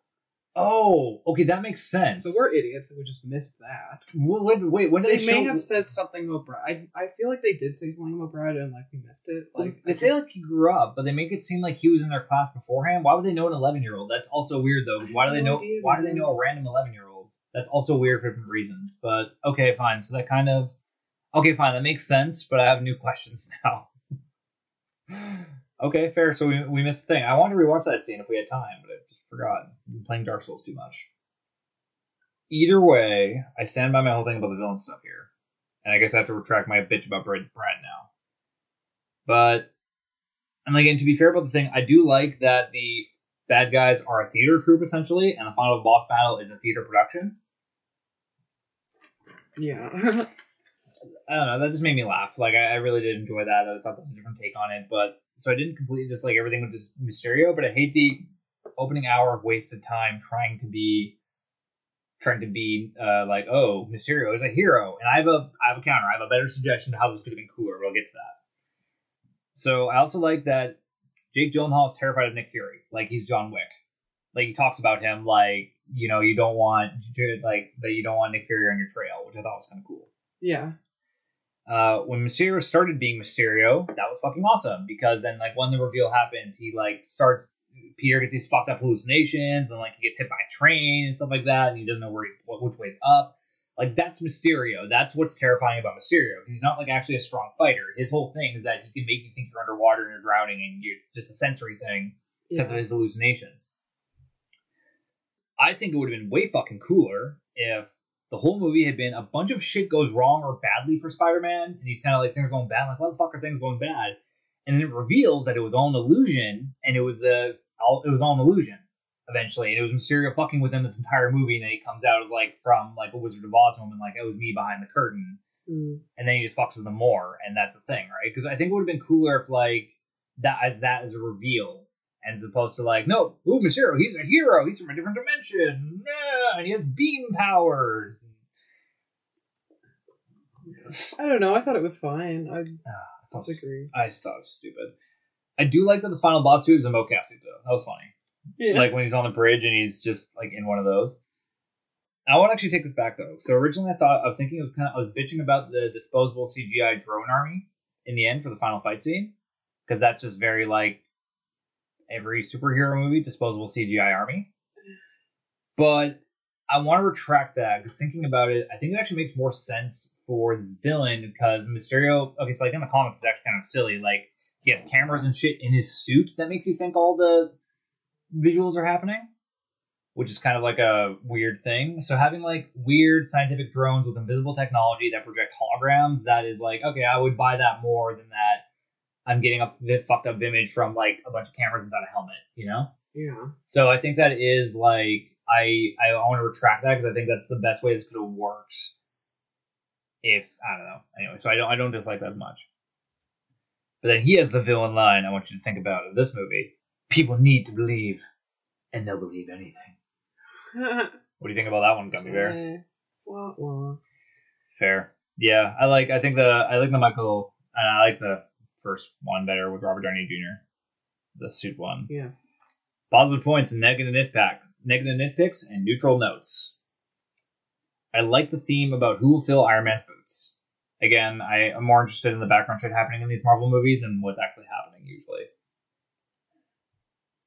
And I just kind of wish there was more of that. You just pointed out Raimi references, which I'm not sure, because you also thought that happened in Homecoming, actually, to give you credit. Because you thought the whole Vulture thing with him taking out those pillars was a reference to the Green Goblin thing, which is fair. I could see that. But then you said pizza time and it's a flock of birds. Oh, fuck, the flock of birds. That was from goddamn 3. Because there's, like, Spider-Man jumps into the mega hologram, and then he's like, what is it? He's like, oh, it's a flock of birds. And that was the third one with, like, Sandman creation. So, yeah, I agree with you. I think these are Raimi references. I liked Pete's search for a fancy necklace from a small, skilled glassmaker to win MJ's heart.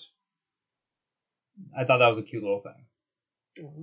And Stark has funny burns from beyond the grave, making fun of how, like, he wouldn't have got something because it wasn't a Star Wars reference.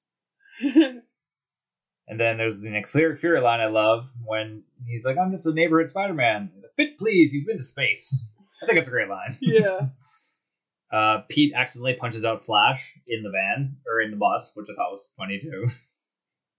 Ooh, but you can see a bit of plot convenience power. So, and I do actually see this, though, but you'll notice during the lava fight, there's a drone that gets taken out in a single shot, and it falls off to the side, and that's the one that MJ or the camera or whatever that they happen to find later. Oh, nice. So, it is nice that they show that scene, but it is kind of, like, weird. I don't know, I'm not a big fan of that, like, they happen to find the drone, and that's what led him to discovering Mysterio was lying. That just seems super lucky. It was. But they, but again, to the credit, they at least show the scene of the drone getting like knocked down. Because I did see it this time, and, so to be fair, they do have a thing with that. But I was pretty lucky. I thought the night monkey thing was funny.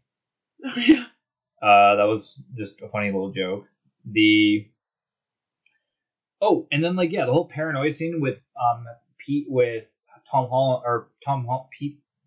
Parker and Happy in the field, where it's like, tell me something only you would know, and. Because he's like fucking paranoid about the illusions. That should have been more of the movie. Like that would have been fucking great. And that's, I'm not trying to go like Thriller, but that's what would be scary about Mysterio, right? Yeah. And then they make another joke about Tom Holland getting a saucy movie on demand, charging it to Tony Stark.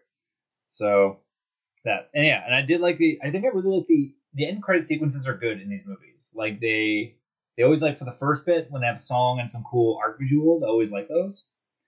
Here are my negative nitpicks.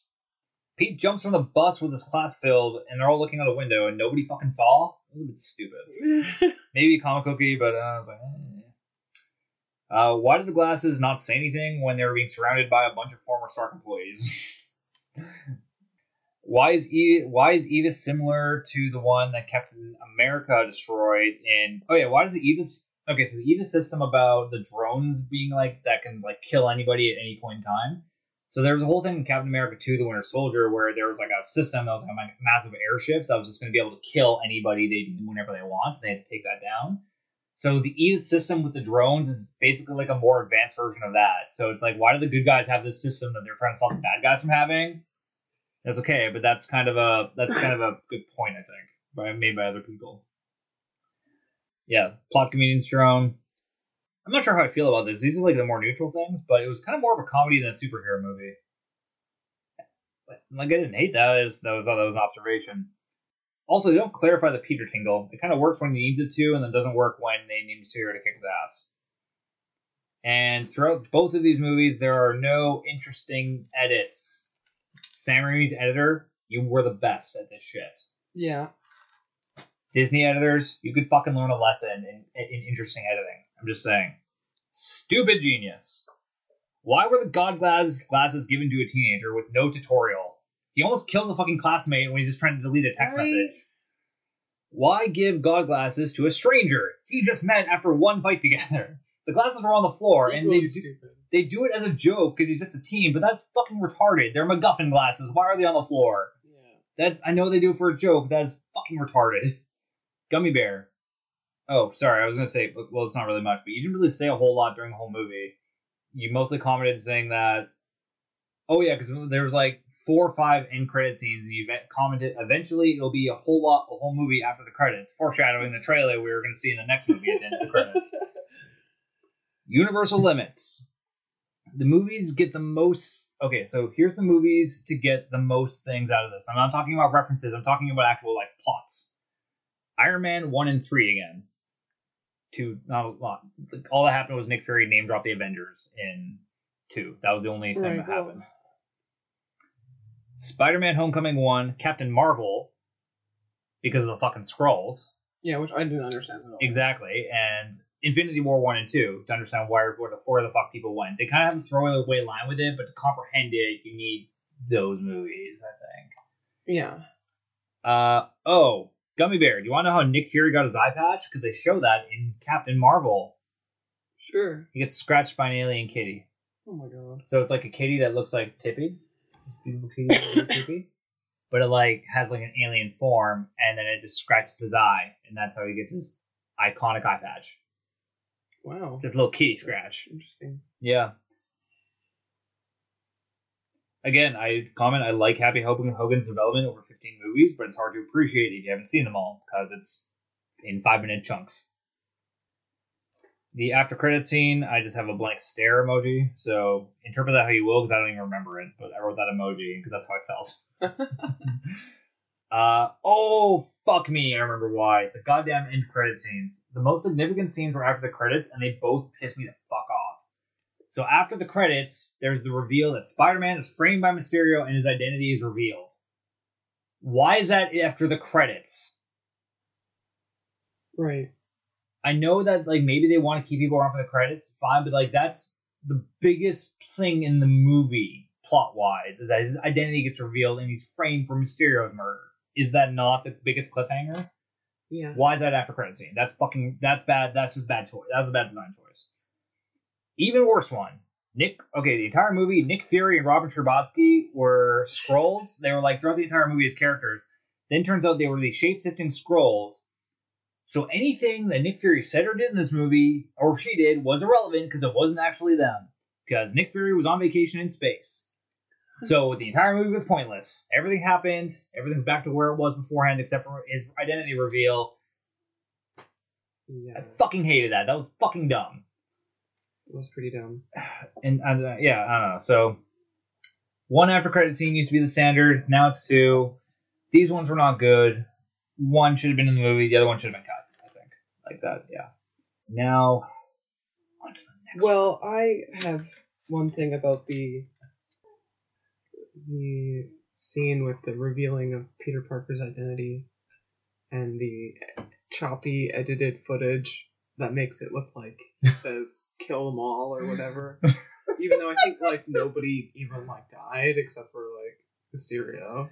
Actually, yeah, now that I think about it, nobody actually died from that. So like, it's like so was there a mass death from the drones? No, then what the fuck? But so that's one problem that I have with it. But the other problem that I have with it is, so it's edited probably by like his group or whatever. The theater troupe of evil. But the thing is that wouldn't Peter just have like the full real footage and then just be able to put that out? Actually, yeah, that's a good point. I didn't even think about that. Like the biggest problem is that his identity's been revealed, but then there's also like, oh, his identity's been revealed, and people think he's a fucking evil person because of the edited footage, but then they could just be like Stark Industries or like whatever, those people could just be like, no, here's the actual footage uncut, because it's like obvious we cut in the edited version. Well, because they try to build off that in the next movie, and those are all the parts where I was like, what the fuck, none of this makes sense, because we're gonna go into that when we talk about the next movie. Yeah. But there's like, you're right, he would have all the footage. You're right about the whole like they could just reveal or show that shit. But I even bringing up actually after he says kill them all, that is when he said that's when the drone stopped attacking. So wouldn't you be like at that point in time, even if there was some death that happened during the calamity, you would notice that from that point when he said that, all the drones stopped working. So wouldn't you? Yeah, you're as just doubling down on what you said or reinforcing it. Wouldn't you immediately know because that's when the destruction stopped or ceased? So yeah, like none of that really makes sense as a thing. So, but also ends with another Tom Holland saying, what the fuck? Because Disney's getting saucy with these movies. All right, and we're taking another break here. I'm going to eat a burrito, and we're going to talk about the next Spider-Man movie. No Way Home. All right, that was it. All right, somewhere going home. Our backs are sore from shoveling all day. So sit down. Spider-Man does whatever Spooderman can. Welcome back. Why the gummy bear's looking at me? So yes, we saw this one on Amazon Prime, so we would have seen Homecoming on Disney Plus. Mapping it out. Because the notes at the top here. No Way Home is 2.5 hours. It wasn't bad, yeah. Yeah. I'm sorry, the joke wasn't clear at the beginning of the episode, the beginning of these, but the same dude directed all three of these movies. He directed like a couple music videos, and then the three Spider-Man movies, and like one other movie, and that was it. Didn't we say? No, we did, but it was like, I wasn't clear that it was his three Spider-Man movies were these three Spider-Man movies. Oh, okay. I guess I did say that, but I didn't clarify. It was specifically the Disney ones, just for any clarification. But I don't remember his name. I'll even remember Marc Webb more because he did 45 music videos. Statistically, I've seen one of them. All right, so to exposition, Spider-Man and co. are their lives are in ruins because of his identity reveal. So like they're trying to get into college, and they're like, no, you're too related to Spider-Man. We can't do it. And blah blah blah. And so everyone has shitty lives now. Rocks are being thrown through his window because he's being blamed for Mysterio's death. Which was, I think I have a complaint about that, but there was kind of a weird, I know there's like a thing about dumb mob mentality, but we'll get to that. But anyway, though, so he connects with Doctor Strange, who is played by Eggs Cucumber. Yeah. And he wants him to cast a complicated memory spell to make things regular. But this goes wrong, and multiverse villains ensue. Indeed. So that's the general plot. Spoilers! Tom Holland looks much older in this film than I guess maybe he should, but he's like still good and awkward. So maybe there's a bit of an age gap. I think this movie was made post-COVID, though, so that's probably why. Yeah. It's been a few years. Yeah. The class. Ned. He clings to his guy in the chair identity. This is stupid. Oh, no, sorry. I didn't say that's stupid. I mean that he is stupid. Like when he's taken in by the FBI, because the FBI, it's the whole thing of like the FBI or like some government body that pulls Peter and they're like, blah, blah, blah, you killed Mysterio, blah, blah, blah, we're accusing you, and like, you did this, and so there's the whole thing, he's pulling all his friends in. And there's kind of the whole thing where MJ doesn't give him anything, but then Ned is like the guy who coaxes him into be like, no, I did this thing, I helped Spider-Man do this, because Ned's a fucking idiot, because it's funny, haha. He's smart, but he's an idiot. Yeah. He told the FBI things. The FBI have a weird throwaway line, be like, Nick Fury's been off-world for a year, what are you talking about? But then that's kind of stupid, because why were the Skrulls impersonating him if he's been off-world with the Skrulls? Like, Nick Fury wouldn't tell the governing body. Like, he's in charge of protecting Earth. He wouldn't tell people like that. Like, this seems like, I don't know. This all seems very like, I don't know what the deal with the FBI following Peter is. Like, it was none of it really made sense from a plot standpoint. I'm going to go more to that. MJ. They don't waste a shit ton of time on the romance, which was good. We know that they love each other. We don't have to have them break up and get back together 4 times in a movie. Oh my god! It's just much simpler this way. Yeah, it wasn't like the focus. Yes. 10 plots. Yeah, it was happening, but it wasn't enough to be like a plot point. It wasn't enough to be a plot. She is a good girlfriend. She's able to find Pete, and I think one of the cutest moments is after his whole tragedy, which we'll talk about, but. She knows where to find him, like the place where he goes to be alone. I thought that was really cute. It's making me cry a little bit right now, because I think that's like a good girlfriend. Just because that's like a good partner. A good partner would be like, yeah, like they would know how to like find you like that. So I thought that was cute. Mm-hmm. And their final moment right before the final memory wipe is really sad. Because she tells him to find her. Aw, gummy bear. She looks so sad. The teachers have a quick funny moment, but that's it. Hannibal Ress returns to be a hilarious asshole. It's like, and all the teachers, like again, the teachers are all within their personality. The beardy guy with glasses is like, "It's okay, we're fine. Like, you're welcome back." And then the Hannibal Buress is like, "You killed Mysterio, man. You're a murderer." So fucking funny. Flash dyes his hair blonde for some reason. But Flashpoint the book is funny. I wonder if though DC can like sue for that.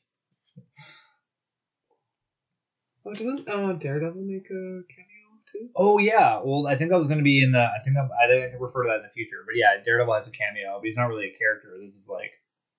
It's a future thing. Yeah. Sorry. Well, I think last thing here. Then they have the whole college plot, which I wasn't sure was going to be a one-off thing, but it's like an ongoing theme that they're trying to get into college or Harvard or Stanford or something. Something. One of them, yeah. They're trying to get into a big name, a college that gave the movie a donation for a plug in a Marvel movie. It was an advertisement. Let's get it. Crinkle, crinkle. I'm leaving that in. All right. So the villains. There's no clear one antagonist trying to prevent Spider-Man from meeting his goals, because they all kind of have their own motivations. This is where it gets a bit messy. So, Doc Ock, Alfred Molina. Oh yeah, so here's the thing. So, Peter obviously getting Strange to cast a memory spell, fucks up. Everybody that knows Peter Parker's identity from across the multiverse can now enter the world for glitchy, magical, timey-wimey reasons. Alfred Molina is in after 30 minutes into the film. They don't waste time on getting a villain in. Finally, Sony got the fucking understood what the fuck they were doing wrong. Don't waste your goddamn time on that shit. We're to go back to what you were doing originally, because I guess to be fair, Green Goblin was established well. Yeah. But yeah, he is de-aged as fuck. Yeah, a little bit. But I still loved him, and oh god, he was great. And what was that movie? Shout out to that movie we saw. We want to eventually talk about, but Promising Young Woman. He was fucking great in that. That was he was. I loved him in that. He was intense. Sorry, back to Spooderman though. I'm saying that now because you taught me. Sorry. Don't apologize. I love it. The Lizard. He's already well fleshed out in. I already thought he was well fleshed out in Amazing Spider-Man. To be fair, like I thought Connors was one of the. I don't remember after listening back if I was bitching about it too much, but I did actually think he was one of the better parts of Amazing Spider-Man.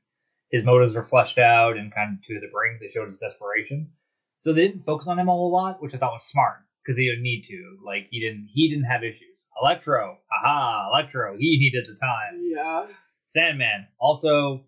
Now here, they didn't focus on him, but I think that's because he was already extra in the movie, so they're just like, yeah, just be extra in this movie and hang out in the background. Spend a day in a sound booth and we'll get you your paycheck. He's basically sand the entire time. Yeah, well that was the thing. Same with the Lizard. He's also just the Lizard. Yeah, they basically had one shot of them turning human, which is more than what I thought. I thought they were going to do the entire thing CGI the entire time, but they didn't, which is like, okay, because then they got Disney money.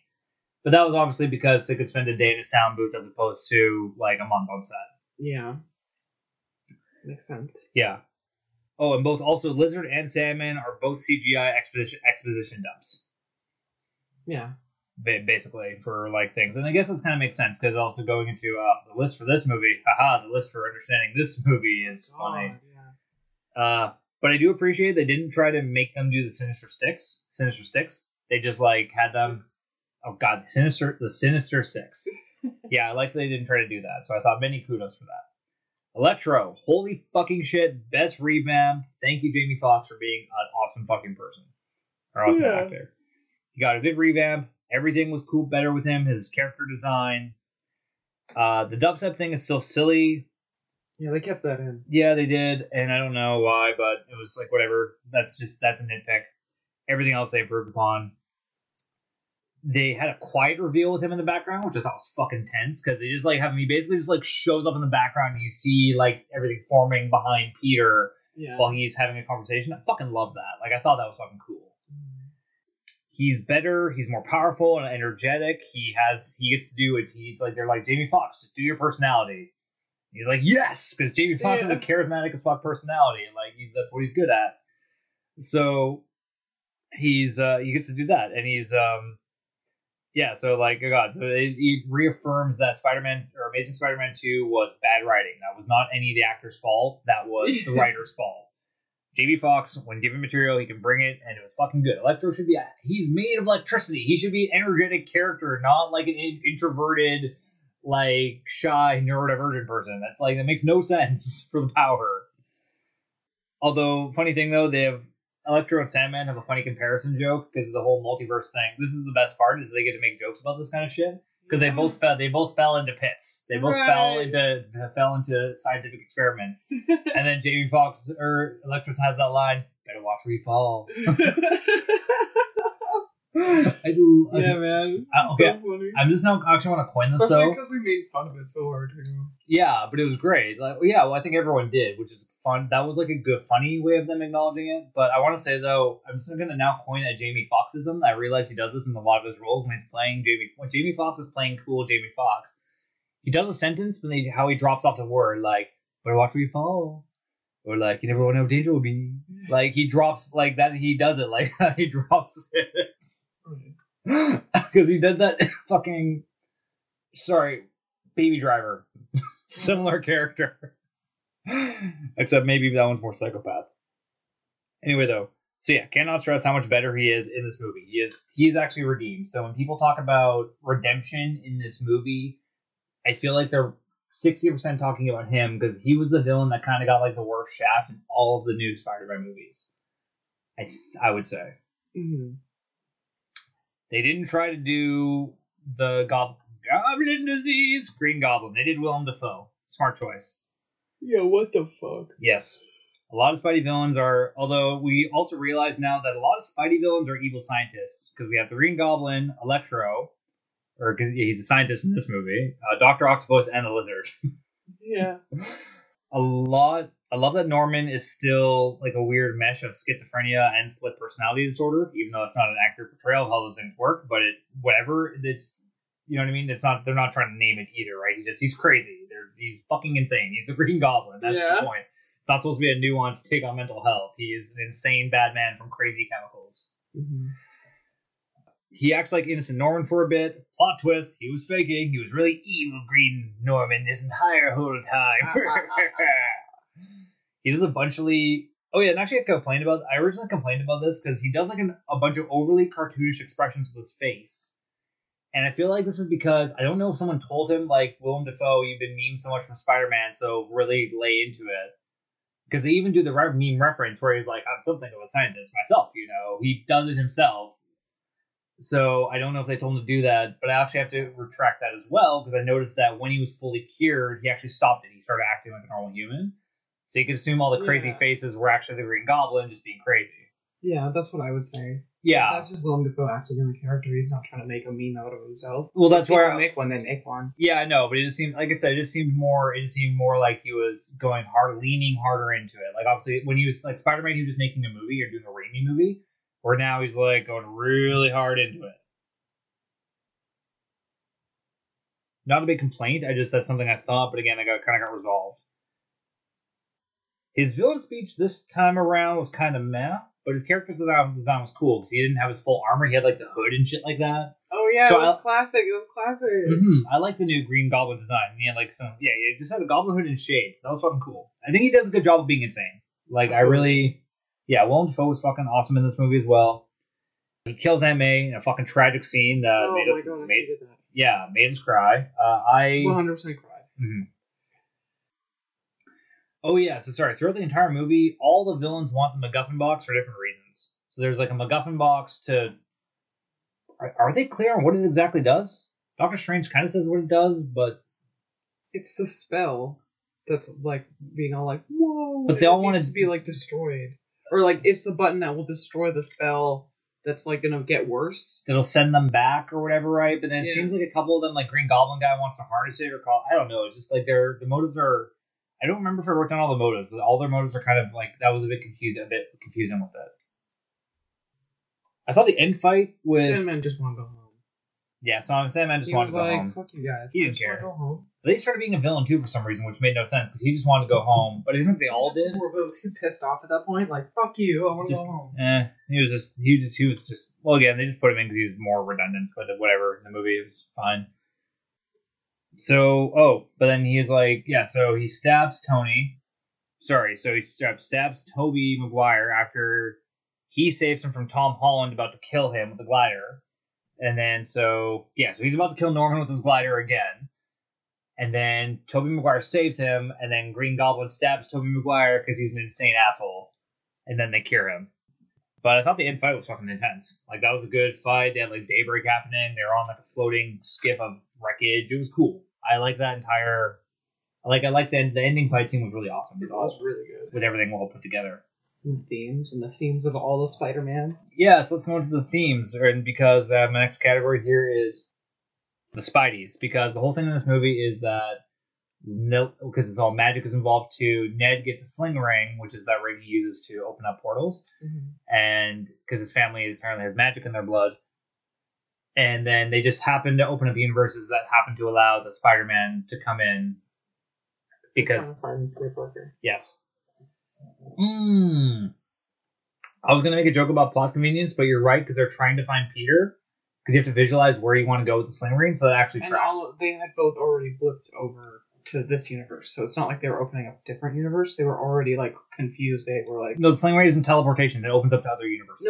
No, but in this they had said, both of them said that they like fell into this universe because of the spell thing that happened. So they were like in New York. They were in the same New York all at the same time. Maybe I'm wrong too, because the sling ray, maybe it is only in one world. I don't remember exactly. I don't remember Doctor Strange. Okay, fair. That's it. Yeah. So that's fair. So I can't bitch about that. Andrew Garfield. He is still good as cocky shit talky Spooderman. And I love just how he gets the cobweb. And he's just like, why should I do this to you? He's like, fine, Spider-Man. Can you get the cobweb? That was cute. I thought it was funny, the reaction Tobey Maguire just having it like come out of his wrist. Oh, there's one way to get into that. I'm going to get into all those jokes. So we'll save that for a second here. But that's like he. But then he has this whole moment of he gets the redemption too, where he saves MJ. Because Andrew Garfield. Because Zendaya is following, and Andrew Garfield saves her. So he gets his redemption because he fucked up with Gwen Stacy. Remember? Yeah. So that's that. Although my favorite joke, shout out to How It Should Have Ended, was that she dies. He's like, I'm so bad at this. Tobey Maguire, also good in his returned role. He has a good moment in mentoring Tom Holland through a loss. Well, they kind of all do. Like, I thought that was very good. Mm-hmm. They were, so, like, in a way, and again, I don't know. Like, I appreciate each actor for each version of Peter Parker they've done. Although I had criticisms for kind of all of them, so to speak. Yeah. There's a lot of little funny jokes about the different universes, though. As you said, the webbing. Yeah. Which was hilarious. The Pete had a... Oh, yeah, then Ned asked Tobey Maguire's, like, if he had a best friend. And he's like, I did. He tried to take my girlfriend and kill me. And it's so fucking... That made me laugh so hard. Yeah. Like, oh, my God. And then Tom Holland tries to explain the Avengers to them, and they're confused. They both have back problems, or they have back problems, and like they crack each other's backs, and they do the web fluid. Like, yeah, sorry, they're so funny, and like I like these little things. Although I wish someone had called them a roving gang of night monkeys. That'd been fun. Yeah. Oh, and they discuss the Peter Tingle, but then it just kind of makes it also confusing. But because again, they're not clear about it with Tom Holland, but I think they weren't clear with that with Andrew Garfield either. But Tobey Maguire was consistent, to be fair. Mm-hmm. Oh, and then Andrew Garfield says that he loves the other Spider-Man, and they don't say it back. Oh, that was so cute. I love you guys. That would have been me if I was one of the three Spider-Man. I would probably be that one. So you're saying if you're like, oh, man, I love you guys. If you were three gummy bears from different multiverses with different podcasts, with different Captain's Kid, you'd be like, I love you guys. Yeah, and then they'd be like, okay. See, that's the thing is, I feel like one version of me would say that, and the other two would be an asshole and be like, homo. So I don't know. I feel like if you split me up, it'd get varied results. Tom Holland, though, he has to make a noble sacrifice. He chooses to keep those he loves from danger. So at the very end, he does find MJ and the whole romantic thing after, because her and Ned have forgotten him because the memory spell is completed. But he makes a sacrifice to not get them involved in his life because he cares about them and loves them, and remain a recluse of Spider-Man to protect the people he loves. Yeah. Well in a line with his whole character. He breaks his promise to find MJ, breaking more promises because he spent 10 minutes with Andrew Garfield, and now he thinks it's okay to break promises. Let's go to positive points and negative nitpicks. Positive. Immediately there is a news chopper on him. Like, it literally picks up where the last movie left off, and there's a news chopper on him as soon as the JJJ podcast. Yeah, like, there he is. We're in the middle of a crowd in New York. Like, okay. We forgot to even mention that. Then the breaking news thing at the end of the first movie was a cameo from J.K. Simmons. Right, I forgot to mention J.K. Simmons thing, and he was Alex Jones in this movie. Yeah, he was Alex Jones. He had more of a role in this movie, like as a side joke, which is perfect.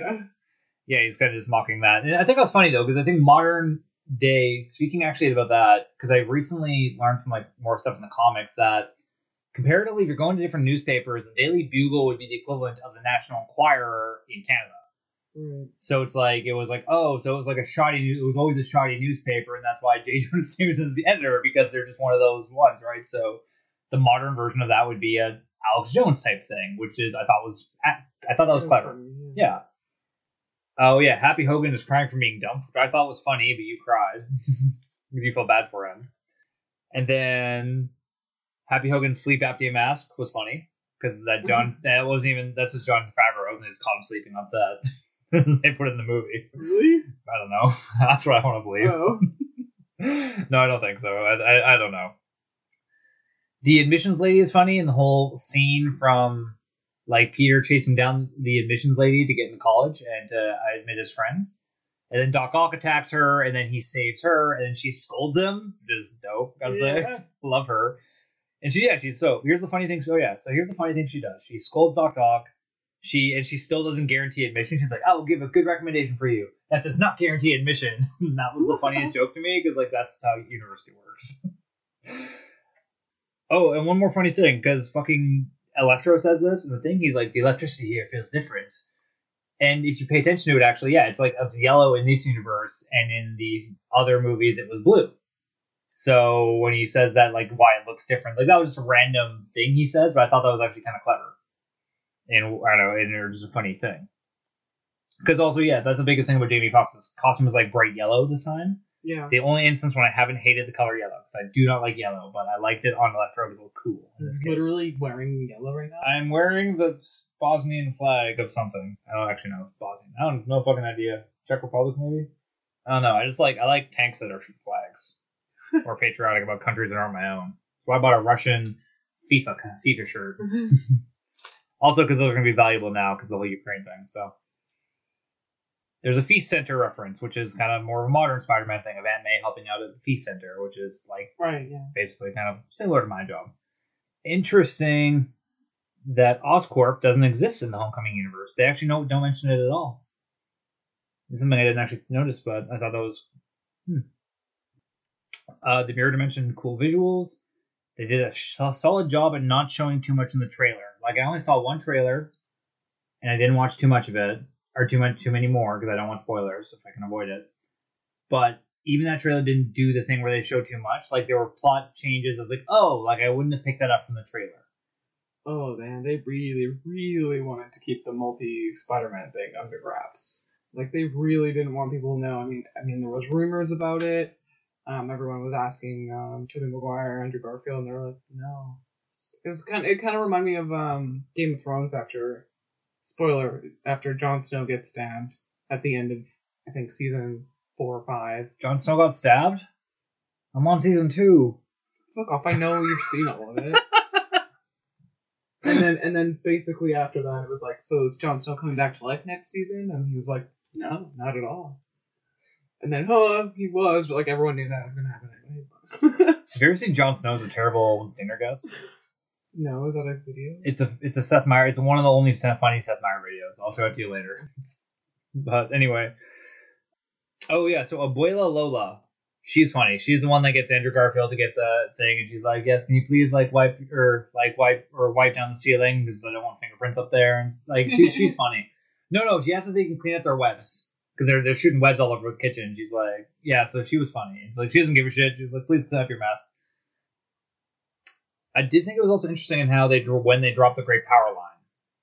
And May delivers it instead of Ben, and she's the tragic person that he loses after the whole thing about how he makes a mistake and then loses his aunt because of it, and then now that's his lesson, and great power comes great responsibility. Mm-hmm. I don't think it was as clear-cut as done in previous iterations, but I still like it more than Amazing Spider-Man, not as much as OG Raimi, personally. But still thought it was good. It was good. That was a good twist. Because I was like, oh shit, didn't see that coming at all. In fight, Tom Holland has like a bloody eye, which I thought was a good detail about the brutality of this particular fight. Because this is the end of the trilogy, so it's like, it's good. You need to have fucking some intensity in that point, right? Especially after like a building fell on him, right? So good violent visuals with Disney getting spicy with their movies. Mm-hmm. And now they have an interesting reset, which is a couple other reviewers have pointed out, but now he has no Stark tech, no resources. He's basically back to being regular Spider-Man, which I think is interesting because that's kind of a good point because he kind of had almost everything going for him. Like he had infinite Stark tech and all sorts of crazy ass shit. So, and you know, you have issues where if your character gets too powerful and there's nothing that can hold them back, then it's hard to create drama or like motivation or people caring about them or worrying about them, being invested. You need to find ways to cripple your characters. To quote Savage Books. JJJ returns, Alex Jones parody. We talked about this already, sorry. Oh yeah, but like I said, not a large focus, but he has funny moments, which I thought was like a good, perfect amount. They didn't make him a thing, it was just, boop, funny jokes. Yeah. Negative nitpicks. Okay, so why did people turn on Spidey so quickly after he saved the Earth in Infinity War? Like, he literally sacrifices, so he died in the original Blip. Then he came back and fought to save Earth from Thanos when everyone was brought back to life. So immediately humanity's like, oh, he killed Mysterio. He just fought to save half of all existence. But then he killed Mysterio. Well, he's obviously an evil bad man. Like, immediately? Like, that's kind of a bit... Am I not wrong in that? Am I wrong in that's kind of that whole thing was a little janky. Yeah, like is that a bit like I know that there'd be a few people like there'd be your Hannibal Buress, which is fair because that was like a funny joke, but would it really be as many people as it was? Oh yeah, then for some reason Electro grew his hair back. He had a comb over, and this is fair because I thought that looked better than his creepy comb over in the first movie. But apparently, his electricity powers grow his hair back. So maybe that shouldn't be a nitpick because again, that looked better than the original hair. But I was like, okay, well, maybe they could have just shaped his head right, but either way. Well, I was happy. Oh, yeah. Why? Okay, so then after Aunt May is dead and there's been the whole bombing from the Green Goblin, so Happy pulls up and that's a really gut-wrenching scene because he's sad because he loved Aunt May and stuff like that, and she's dead now. But then he gets arrested by the FBI for some reason. Like, what the fuck was that? Like, it made no goddamn sense. Like, right? Like, we both complained about that. Yeah. Because it was kind of like, they would know he's Happy Hogan. Like, it's the... They would know that from the start. It's like, just why? Because he pulls up to the building in a car. Yeah, like he kind of speaks for Tony Stark right now, essentially, right. So he would. So why would that happen like that? And that's where, like, that was his. That's where he lived. Exactly. Oh yeah, because that was his house. That was his house. Building. You're right. So that's what I mean. All like this kind of feels like it was just trying to create drama, but it made no sense. So that's I think that's a solid nitpick. Oh, and then they're firing at Peter right away, too, Spider-Man. And again, I know like there's kind of trying to make a thing like he's under investigation, but I feel like there's a lot more evidence that he's a hero than that he's like a... I don't know. A lot of it's kind of... Like the whole... I think the FBI C-plot was kind of stupid. Like the whole thing where he's kind of being investigated by that like was just kind of made no sense in the world that they live in. Mm-hmm. But also, as a real question, why did Tobey Maguire, who had the most consistent spider sense out of all the Spider-Man, have no spider sense when Green Goblin tried to stab him? Yeah, I think that is kind of a bit of a weird one, but either way, I don't know, maybe either way. Stupid genius, more in this movie than before. Yeah, Ned is a retard and talks to the feds without a lawyer. Pete and Strange are both supposed to be smart people. Why didn't Strange explain how the spell parameters work? Why did Pete keep interrupting him when Strange told him to stop? Yeah, no, like, why wouldn't you be, like, lay all that out before even starting this complicated, dangerous spell? Yeah, like, they're both supposed to be smart people. That's kind of annoying. That's like the beginning of the movie. But that's not even the beginning. That's the entire plot is based around them being stupid. It's not just, like, little offbeat things in the other movies where they're doing dumb things that their characters shouldn't do if they're actually smart. But, sorry, anyway. Yeah, it was a little bit much. Yeah. And then Pete, then also there's a thing though where Strange has a thing where he's like, Pete didn't know he could appeal his case to MIT. And Strange is like, you had me almost like change the universe and you didn't even appeal your case. And I was like, yeah, how do you not know that? Like he's going to college, right? He wants to go one of the smart people college. Wouldn't you know that? Oh, and then again, I know the sling ring thing is kind of funny with Ned because there's the setup and payoff about him like, oh, my family has magic and he's able to use it later. But it is also kind of weird that he's, like, fucking around with magic. He doesn't understand when you get, like, a lot of air in there and not know what he's doing. So, kind of irresponsible, but, again, the plot needed to happen so things can happen. The universal limits for this movie are Spider-Man Homecoming 1 and 2, Doctor Strange, Infinity 1 and 2, Spider-Man 2001-3, and Amazing Spider-Man 1 and 2.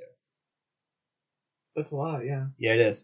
Oh, there's also a Daredevil cameo from Netflix. So, that's just, like, a funny joke, though, because he's the lawyer for them in the beginning, which you mentioned earlier. Yeah. And, they mentioned Nick Fury's Offworld, which is referring to, again, why the hell the Skrulls were there. All right, Gummy Bear, your notes. Okay, Tom Holland looks a lot older. Halloween lights give him an idea to talk to Doctor Strange. Yeah, he was, like, sitting in a cafe. He was pondering after his friends had just gotten rejected from... His friends got rejected from Stanford or wherever the fuck. And he was like in the coffee shop staring up at the Halloween lights that were up, and it was like a witch thing, and then he's like, oh, Doctor Strange! Right, because it's a witch.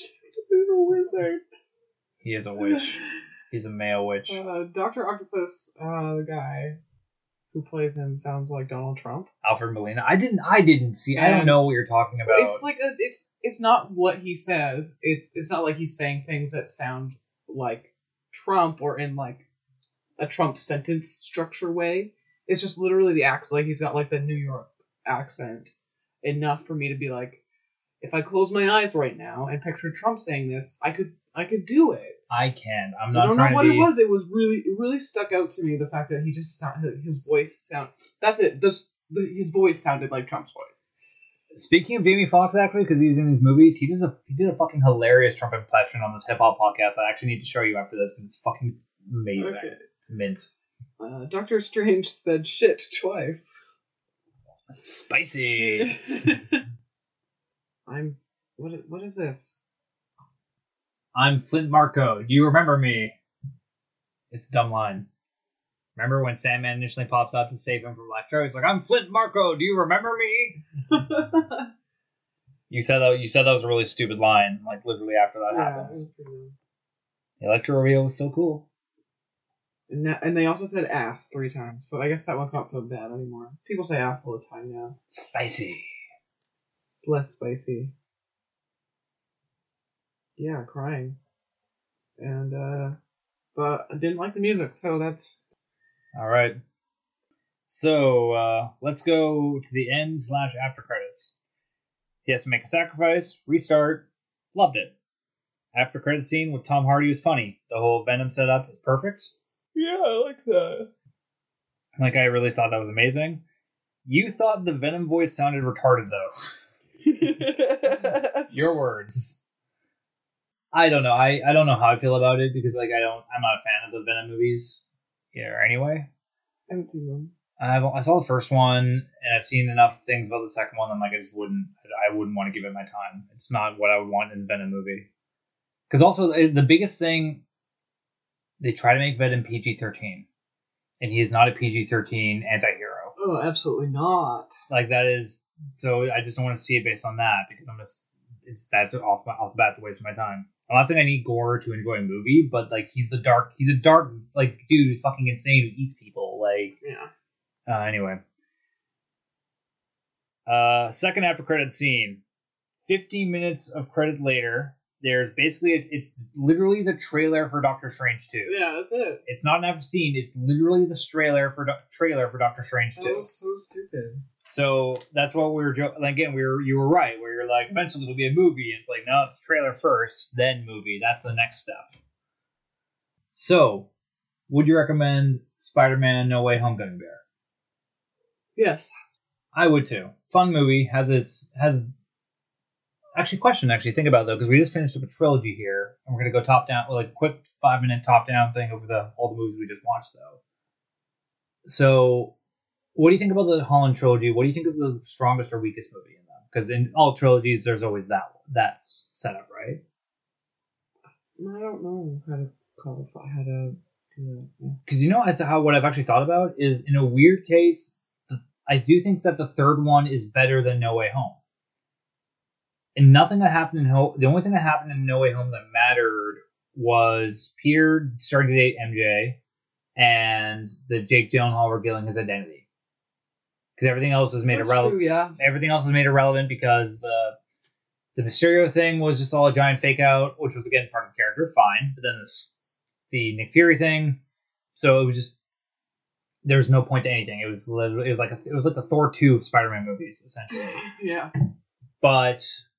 The third one had some really good emotional payoffs, and like it was like really funny, and it worked really well, and it was functionally able to redeem a bad arc in Spider-Man remakes, because that's the one thing you had said, and I was like, oh fuck, how are they going to redeem Andrew Garfield? That's stupid. And I'm like, okay, they actually redeemed Andrew Garfield, and they redeemed Electro, so I got to say, I have to eat humble pie. Yeah, eat some crow, Captain Kidd, fill my plate with it. It's tasty on the fucking seas. Okay, can we just ask one more thing, though, out of all of us? Now, we've seen through two trilogies and one almost trilogy. Which one's your favorite one as a group? Like, if you're going to do, like, a binge watch, like, you know what? I'm just feeling I want to watch a group of these movies. 100% Tobey Maguire every time. Tobey Maguire every time? Mm-hmm. Mm-hmm. See, funny thing, I would say Tom Holland or Tobey Maguire for different reasons.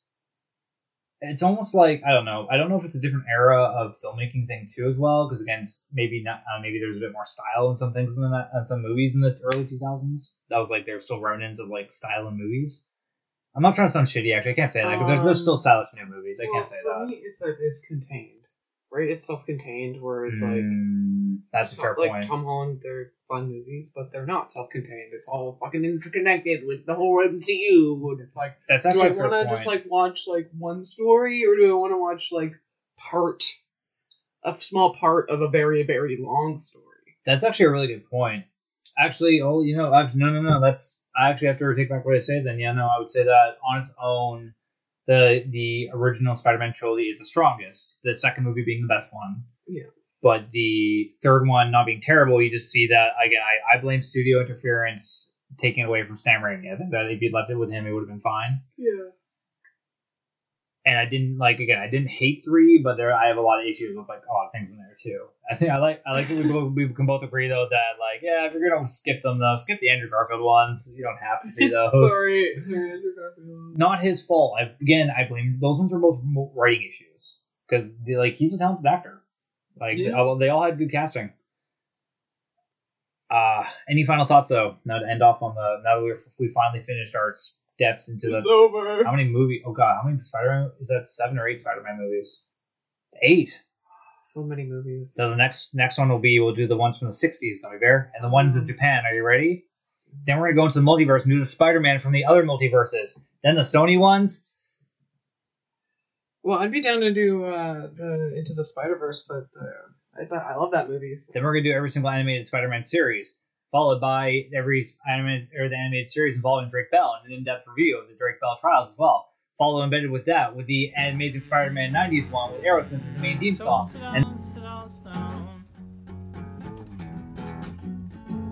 In a couple of fights, you were nearly blinded. Yelling at the wheel won't do much good. Thanks again to anyone who listened to our podcast. We appreciate your attention. Please reach out to us on our Canadian Piratecast email, Facebook, and Instagram pages. Like, sub, share. You know the drill. We love it when people reach out with comments or feedback. We also have personal social media accounts if you want another meaningless Facebook friend or a silly Instagram account to follow. Be good to yourself. And take care of each other. Bye. Bye.